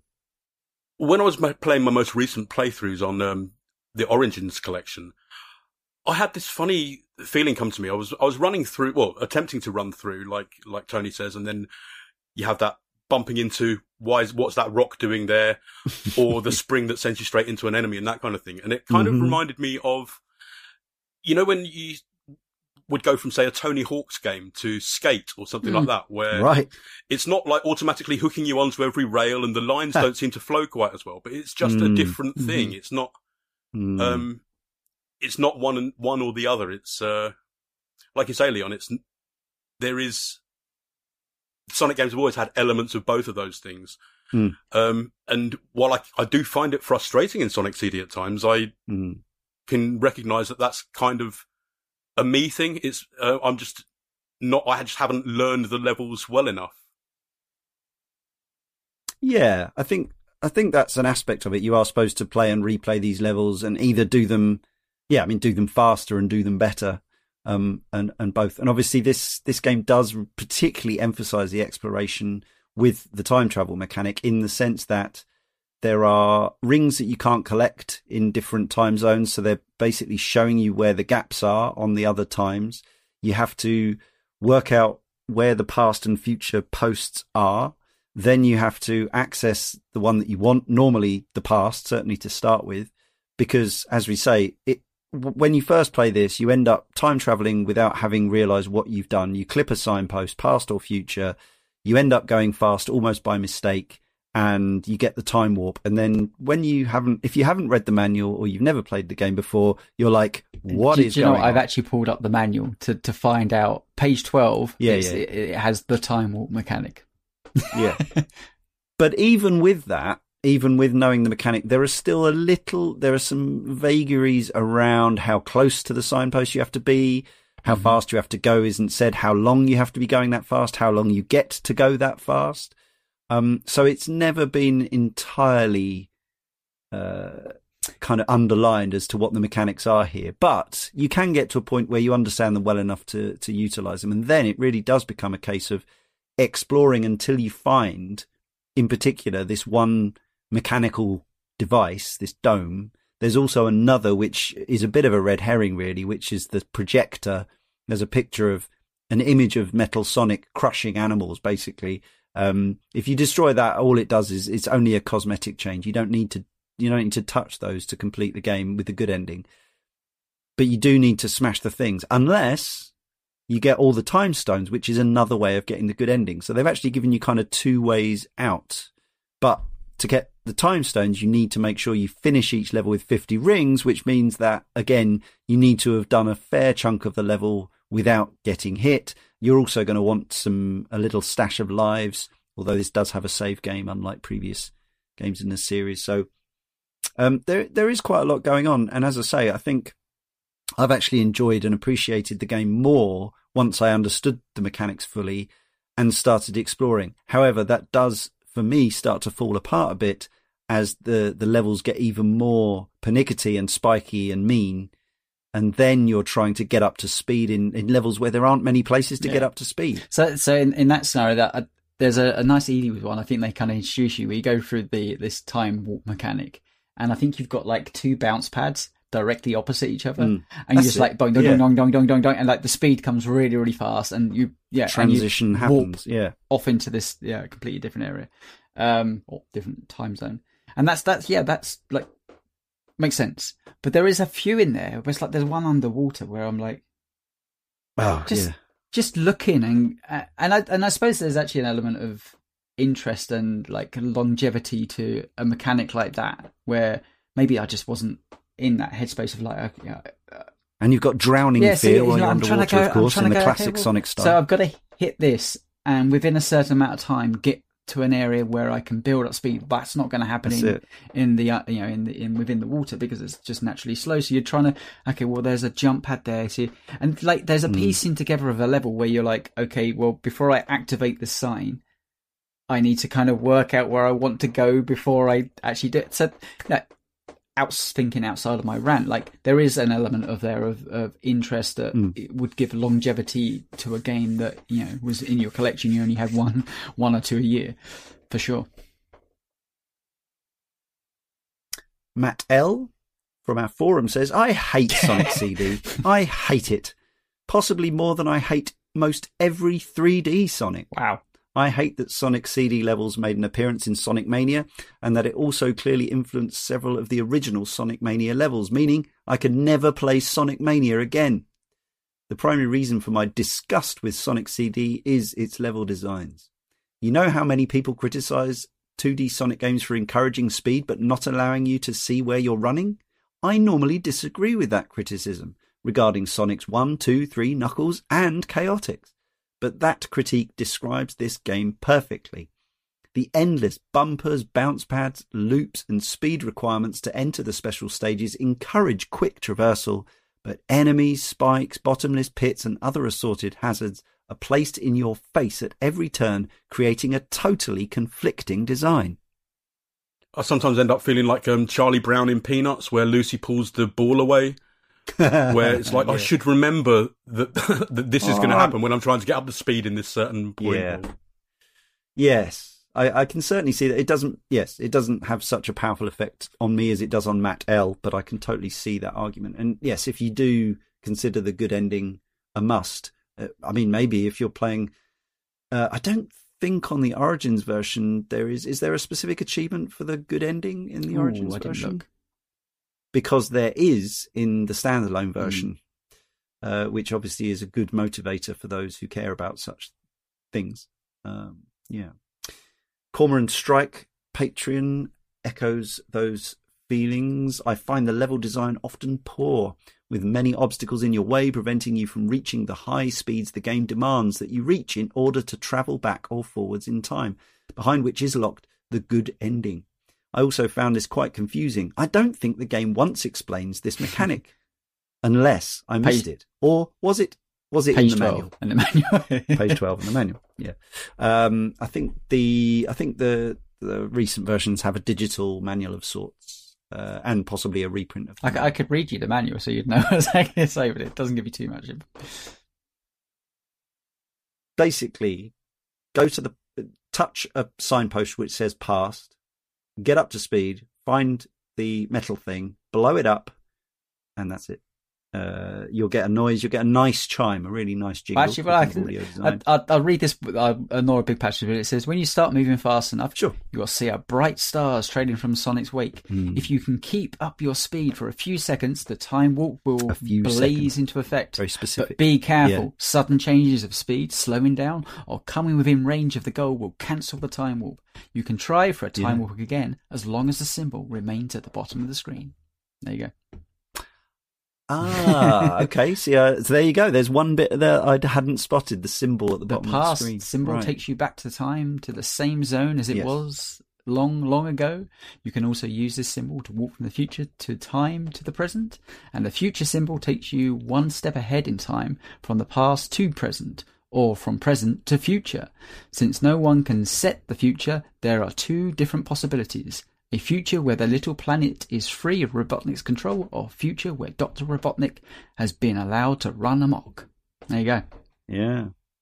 Yes, and I will say, uh, sort of back to the graphics a bit. The the future good ending, you know, um, of each level is is they're really. I think they're really lovely Yeah, looking, like you know, crystalline, shiny, utopian futures. Um, and you get you get rewarded with the music. You get rewarded with the fact that there's far fewer enemies around, uh, possibly none, in fact. If I'm thinking about it. Um, so actually, the going through the the pain of the exploration in in the past is rewarded by your experience in the future, and then yes, you get a little different cartoon at the end and an achievement if you're It's playing. It's not like getting versions. Supersonic though, is it? Well, no, there is no there's no supersonic here, is there? Um, and getting all the time stones, I think, means that you don't basically it means you don't have to do the the stuff in the past because the idea is that uh, Robotnik can't time travel because you've got all the time stones. So if you were to complete the first seven stages with 50 rings each and complete ensuing bonus stage, you could play the rest of the game without ever having to time travel. Here you go. Yeah. There you go. Maybe that's the way to do it. Get the good ending by being really good at the front end of the game. The the front loaded front end. David Tibble from our Patreon says maybe I'm biased because it was the first 2D Sonic game I'd ever finished at the time, but to this day Sonic CD is my favorite of the Genesis Mega Drive era Sonic games. I think the aspects of it that are unique to it far outweigh its flaws. I actually like that it de emphasizes speed compared to other Sonic games of that era. The increased emphasis on exploration plus the time travel mechanic added a level of replayability that I think most Sonic games lack. There you go. Mhm. A very different take. Seth, again from our forum, says the nuts and bolts gameplay is classic Sonic. It's basically the original game with Go Faster Stripes and a time travel gimmick that, while flawed, was a bold step for a game that was basically invented to shift consoles. For me, Sonic has always been about verticality and exploring levels to find the best route to the end. So, by adding a concept that actually encourages you to not only dig deeper into the levels, but in a completely different time zone, worked well, to a point, as the later stages were frustrating to find areas that would allow you to hit DeLorean speed and travel to the past. I think in some levels there was only one realistic place where you could actually get up to speed. The UFO special stages here were something I actually liked doing, and they didn't feel like a tedious chore. Yeah, I think that's closest to where I sit personally. I, I, I like the ideas and the ambition, the concepts, and the theory of the time travel and the exploration, but sometimes the reality was a little, is a little frustrating, I should say, because I haven't even done it all yet. And um, yeah, the further I get into the game, the less fun it seems to be. So, hmm. uh, levels are still timed, and that actually becomes a factor with this game more, perhaps more so than other Sonic games of the era, because if you are doing the time travel and the exploring, the clock keeps ticking. You have your ten minutes, and uh, and if you take ten minutes, you lose a life. Also, I would say famously, because I was aware of this, as Moby Games puts it, at any point in the game, if you leave Sonic standing perfectly still without pausing, after three minutes he'll say, I'm out of here, and jump off the screen, ending your game.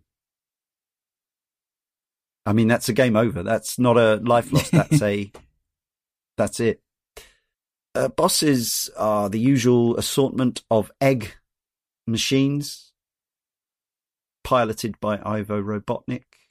Uh, I suppose the thing I would say about this one is that they're considerably less difficult than Sonic 2's boss. Very much so. yeah. Right to, to the to the final boss, which I, I couldn't believe was the final boss. It was so straightforward. Was I was like, yes, I finished the that game. was I literally was the one thinking, oh, just yeah spinning around and you just had to avoid his one of four arms and they just slowly broke off. Mm. Yeah, not not amazing. Any memorable ones at all for any of you? Either of you? The first one's memorable partly just for the lovely boing sound and partly for, for you can jump behind him and uh, Yes. kind of spam it that way. I keep forgetting that, but yes, uh, I'm I'm sure it was deliberate. But um, obviously, speedrunners do this. Yeah, if uh, he drops down from the ceiling on this bipedal walker thing with shields on the front, that ordinarily marches across the screen, and you keep bouncing at him, and eventually you can get a hit in, and he starts falling apart. But yeah, exactly as Dan says, if you start on the far right of the screen, he doesn't turn to face you, so you just smash him in the back and immediate death, which is quite fun. Uh, His um f- close-up face, the sort of smile, like with uh, hindsight of the Sonic games that came after, it's kind of looks like a very off-brand Robotnik kind of look now. Jim Carrey. uh, I like the one where he's on a conveyor belt and you have to go speed up on the conveyor belt and slowly kind of break away his his egg thing as he Yeah. fires some things of bump by. You just have to avoid their their shrapnel. you. Uh, Yeah. Actually, it took me two or three attempts that one, um, but yeah, kind of fun. Yeah, probably uh, as much as I now find them quite fiddly and frustrating. Uh, I did get a lot of satisfaction back in the day from doing all the Sonic Two bosses, but um, but yeah, this is uh, this is there's some nice sort of puzzle elements to them, but they're quite yeah they're they're all fairly straightforward set. Yeah, I would they're- say. I mean, I don't even know if that's necessarily a bad thing. Maybe, maybe it is, but it's you know, the fact that I didn't come against a brick wall and they were all like, oh, fairly Uh, yeah. simple.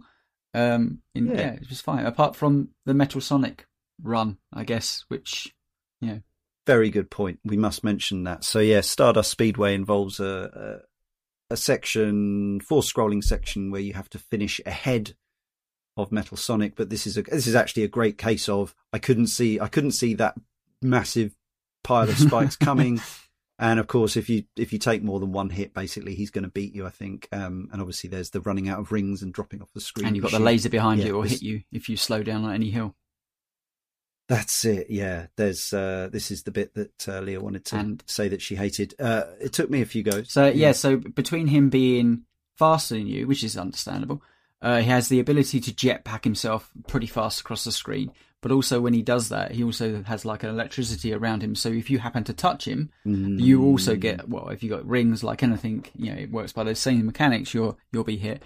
But it's the as I I found is just get it in front of him. If uh, you don't want to be anywhere close, like it'll catch up to you and you'll make that kind of tingle sound. Yeah. You just want to be not worrying about him, worrying about just getting over the level. But it, it, yeah, it shows you in a very condensed. It's one minute exactly it takes to uh, that whole level in theory. right. Um, Mm. There's 37, 30 seconds of kind of preamble guff because I, I Mhm. timed it. Well, I timed it. I just did it enough times. I, I knew how long it took. Um, yeah, yeah. that yeah, if you if you find yourself just jumping and then hit a slope, you almost come to a dead stop. Thus, it's yeah. game over for that. It's about just bouncing. I mean, in some regards, as much as that is frustrating, it's also to me that's probably where Sonic is almost at its best, where it's just like, okay, well, if I want to learn to go the fastest I can possibly go in any said level, it's about learning the best time to jump and routes. Don't jump now because if you hmm. land on a hill, you will come to a stop. And in this scenario, instead of it just being a frustration of your own mind, it's a life lost. Now, I have to Mm. say on the um, Ori- Origins collection, not really an issue because it didn't ha doesn't have lives to lose. So um, Yeah. I could just participate in that over and over again. But I'd imagine upon the original release, having to get all the way to the close to the end of the game for that to happen would be somewhat frustrating. Yeah, you can still reload though Okay, to the God. start of the uh, to the Stardust Speedway. I think I think it saves up to the uh, the beginning of areas. zone, yeah. Mm. Yeah, so it's not it's not as bad as uh, yeah, game over back to the start. that would be frustrating. uh, yes, and um, But also, um, does It's- Metal Sonic? Is that the first time you? I'm trying to think. Is that the first time you see him? Is he really? You've seen him take Amy earlier. Yeah, in but that like, for such a big deal on the front cover and all the other stuff, he's not. It doesn't really. He's not like a uh, an antagonist, is he? Per se. I think he's the main antagonist I of the game, but- really, because he's because he's way more like uh, threatening than Robotnik. Now they should have given you his powers at the end of the game. Then that would have been an ending well worth what are his powers? Elec- sort of electricity and then electricity. jetpack Yeah, fast through things. And you can just smash through Yeah. spikes. Maybe that's what they should have added into Origins instead of uh, Knuckles and Yeah. Amy. Metal Sonic. Uh, yeah, so the, yeah, I think the the Beast issue I had was the yeah. There's like a, a nasty patch of spikes, fairly much right before the end, that is clearly designed just to mess you up. Uh, and yes, the it is worth bearing in mind that on the original version, the Mega Drive Mini version, you haven't got Super Spin Dash. So if you come to a halt, I guess you use peel out in this case to get back up to speed. Joe Bobonobo from the forum says the Robotnik fights were easier than in most uh, than most in the series, and the final boss was pretty underwhelming, all things considered. Ditto for the anticlimactic showdown against Metal Sonic. So yeah, endings. As we said, if the player has not managed to secure a good future for all rounds in the game, Robotnik will retreat on his hovercraft with a blue time stone in the palm of his hand while laughing at Sonic. Noticing the Doctor, Sonic will throw a rock at him, hitting his vehicle and causing it to explode. A post credits scene will show Little Planet reappearing above Never Lake in its poor state once more. The text, try again, will also be shown. There's, throwing a rock doesn't seem very Sonic. Seems, you know, it's got more of a sense of fair play than that.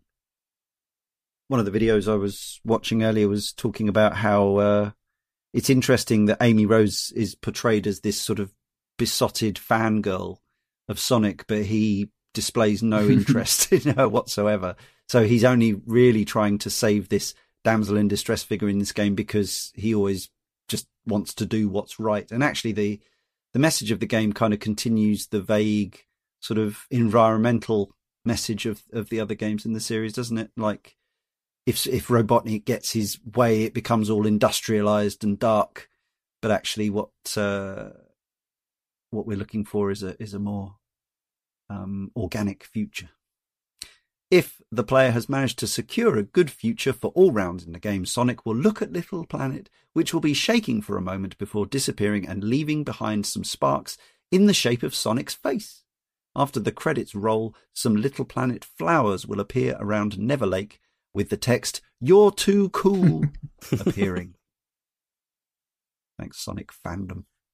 Yes, we didn't mention that actually. It's a, a, a, small visual touch, but um, in the original uh, Sonic 1 and Sonic 2, you pop badniks and their little innard uh, flickies and other animals pop out. But in this game, you drop a little flower seed and it leaves a flower on the surface wherever the enemy died, which is quite nice. Um, but you do get the little fluffy animals if you i think if you that's if you pop the projector in the past. That's when you get enemies uh sorry friendlies just flying around the level.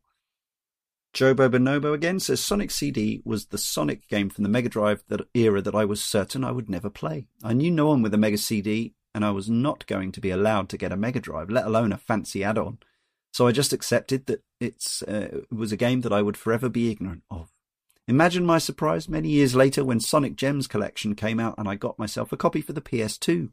Now I could finally play this lost classic and see what I was missing. I was left a bit perplexed. I played it like a regular Sonic game and flew through the levels in no time. As the levels were large and vertical, with less obvious routes full of obstacles to overcome, I found the game really easy and short. I would travel through time, but wasn't sure why I was doing such a thing. The level design was a bit of a mess for me, honestly, especially when you wanted to time travel. I would build up enough speed and inevitably there would be something to stop me dead in my tracks or there would be nowhere suitable to even build up speed. Sonic CD was a big disappointment to me, especially after wanting to try it for so many years, even after learning that it's aimed primarily around exploration and destroying the enemy transporters. I just didn't like the base game enough to bother playing it properly.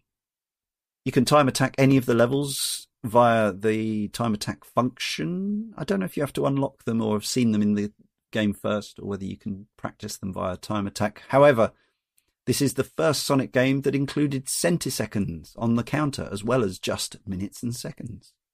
Also, if you press right, right, up, up, down, C at the title screen, you can see the best time attack times that the team behind Sonic CD got in the time attack mode for each stage and each act. according to the cuttingroomfloor.net. That's kind of cool. I like. Staff ghosts, Yeah. like in Mario Kart. Uh, yeah, there's a bunch of cheat codes you can enter via a screen. Um, there's some hidden art and messages, and one of them uh, is known as being especially creepy and hidden. And there were kind of urban legends about it being something to do with demons and things like that. Worth checking out if you uh, if you just search Sonic ski Sonic scary hidden message. Um, I mean, you know, it probably won't scare you, but you might go, "Oh yeah, that would have creeped me out a bit back in the day if I just if that had come on." Uh, so yeah, the standalone version achievements and trophies, uh, fairly straightforward things. Finishing the game. Uh, there's one for collecting 200 rings at a at a time, uh, which is fairly doable on the opening levels. Complete a zone in the good future. Uh, there's more than one signposts in Collision Chaos Zone 2 for finishing the level. There's an achievement for finding the higher up one. Um, there's an angel statue in Wacky Workbench, which I haven't found. Yeah, defeat Metal Sonic without getting hurt, collect all the time stones. Uh, there's a time attack mode uh, completion time of 25 minutes. You want to do that one?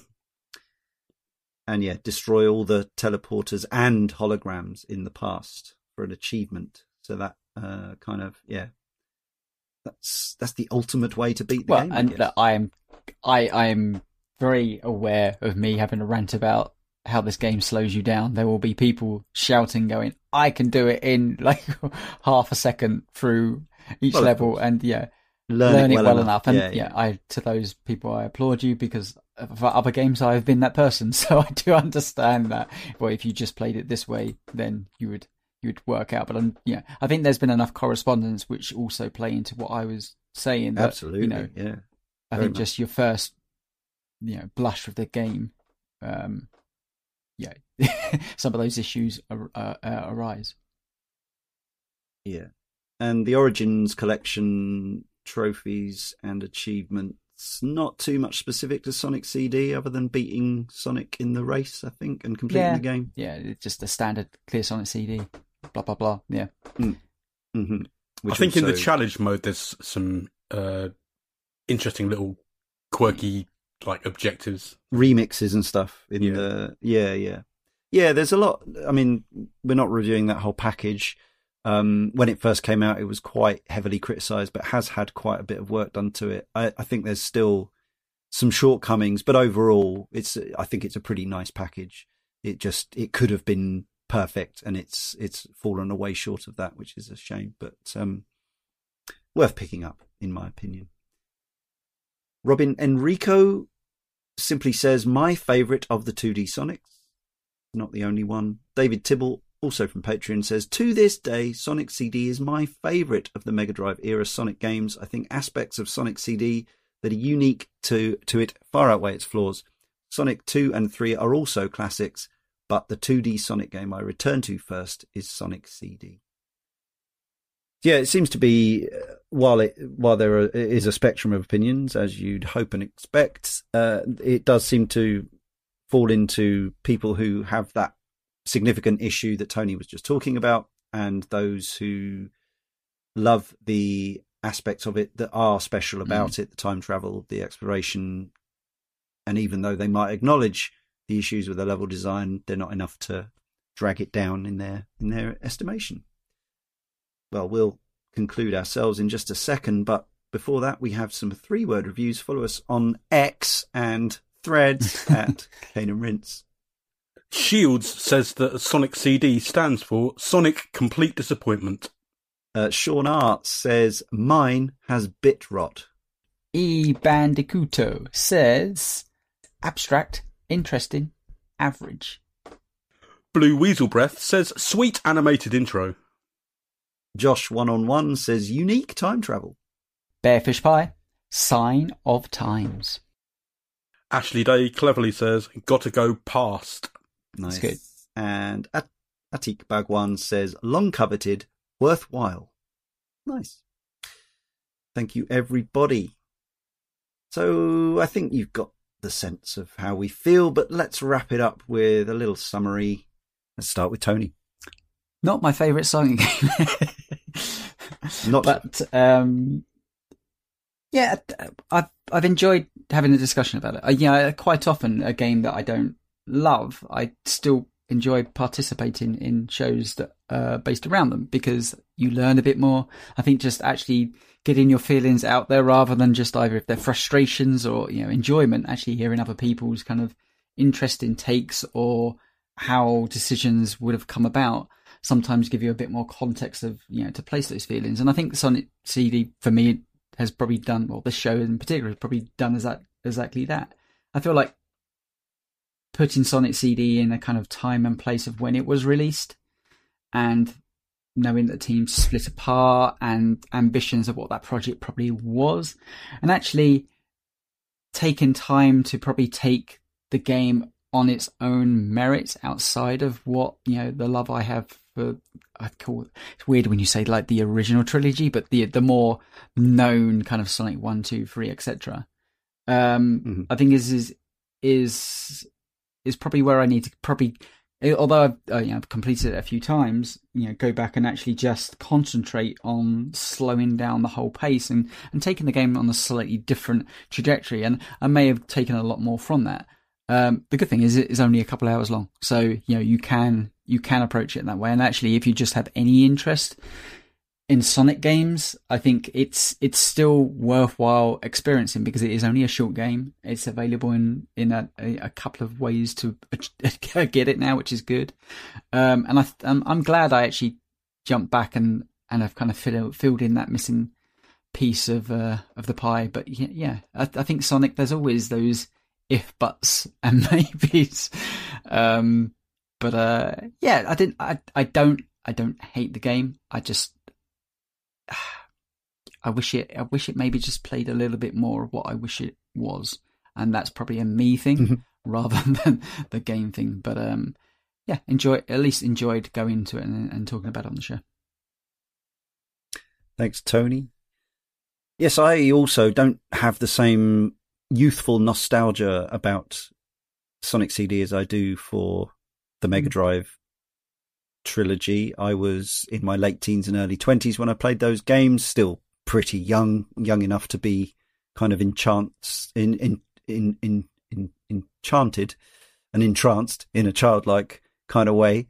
Um, I mean, I, I still have that capacity now, yeah. at 51 years old as well, to be fair, but, uh, there is a certain, there's a certain thing about you know when you come when you come to things, and obviously those those games were kind of high end mm-hmm. tech relatively at that at that point. Whereas when I first saw Sonic CD, it was it was already uh, thir- uh, twelve years old, something like that, and then again a few years after that, I bought the Xbox 360 version, which, by the way, I think it absolutely sucks that you can't buy that standalone version anymore outside of the Android and iOS versions because while it's great that it's on Origins, um, it's not optimal, and the standalone version has more interesting achievements and runs a bit better and sounds a bit better. So that's a shame. Uh, I'm also very happy that I've got the Mega Drive Mini 2 kind of authentic version in my collection. I'm never going to own a Mega CD. I'm never going to spend 70 quid on an original CD copy, uh, as much as playing it on a cathode ray tube may be the the an, an, original hardware may be the honest, purest way to play it. Um, I just don't have that level of uh, in, several hundred pounds worth of enthusiasm or the technical uh, kind of the hassles that it would that it would bring about. I'm very happy to play it across the the formats that I have it on. Um, and yeah, I mixed feelings about it as a Sonic game. Um, I enjoyed completing it it was nice to have a whole new set of Sonic levels with a choice of soundtracks, one of which I think is fine to likable, one of which I think is really good fun and very catchy and enjoyable. That's the Japanese one. Um, and yeah, it's obviously, it feels like a sideways step by a different development team at Sega, which is exactly what it is. Um, I think some of it, some of aspects of it have definitely gone on to influence, influence future Sonics.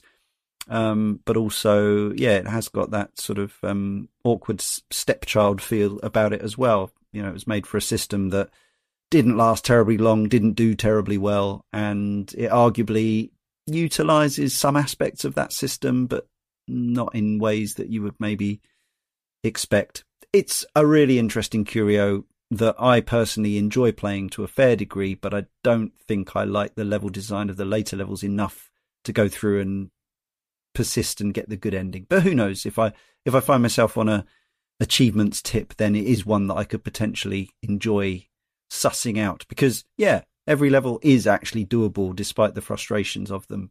Um, and I suspect there would be a sense of reward and relief for having done that. But yeah, check it out on Origins uh, or Android, iOS. I would say.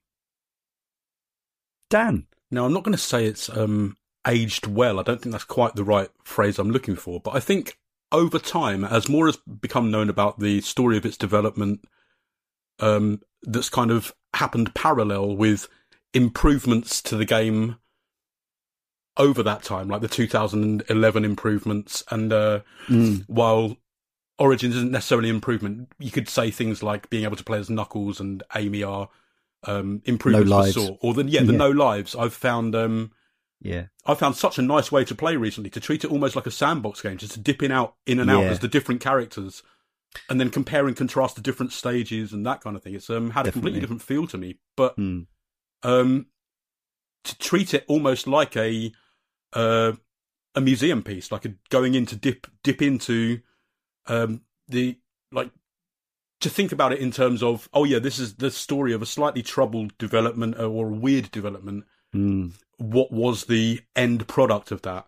Um, I think to me that kind of overcomes some of the problems that I have with the uh, gameplay itself or the level design and and those kind of things. The the sheer frustrations that I felt at some points of this game, but I think the rest carries it. It's um, it's greater than the sum of its parts. I suppose is the the best way to put it. And I think nowadays we've got both with the choice of soundtrack, so people who either didn't grow up with one or the other, or think they might not have liked one or the other, can now sort of go back and and test it out without having to yeah go, go and buy a whole new different version of the game. Those kinds of things. I think mm. uh, this game is now uniquely placed as it's now the best time to play it versus at the time where it would have seemed more dated and more uh, well, less um, more constrained to its time kind of thing. Whereas I think now it's gained an element of timelessness. Beautiful. Uh, how appropriate as well. Uh, yeah, it remains for me, Leon, to thank Tony and Dan, Editor Jay, all of our correspondents. Such a interesting spread of opinions. Uh, plus, of course, you for listening. And next time, in issue 585, it's Amnesia, a machine for pigs.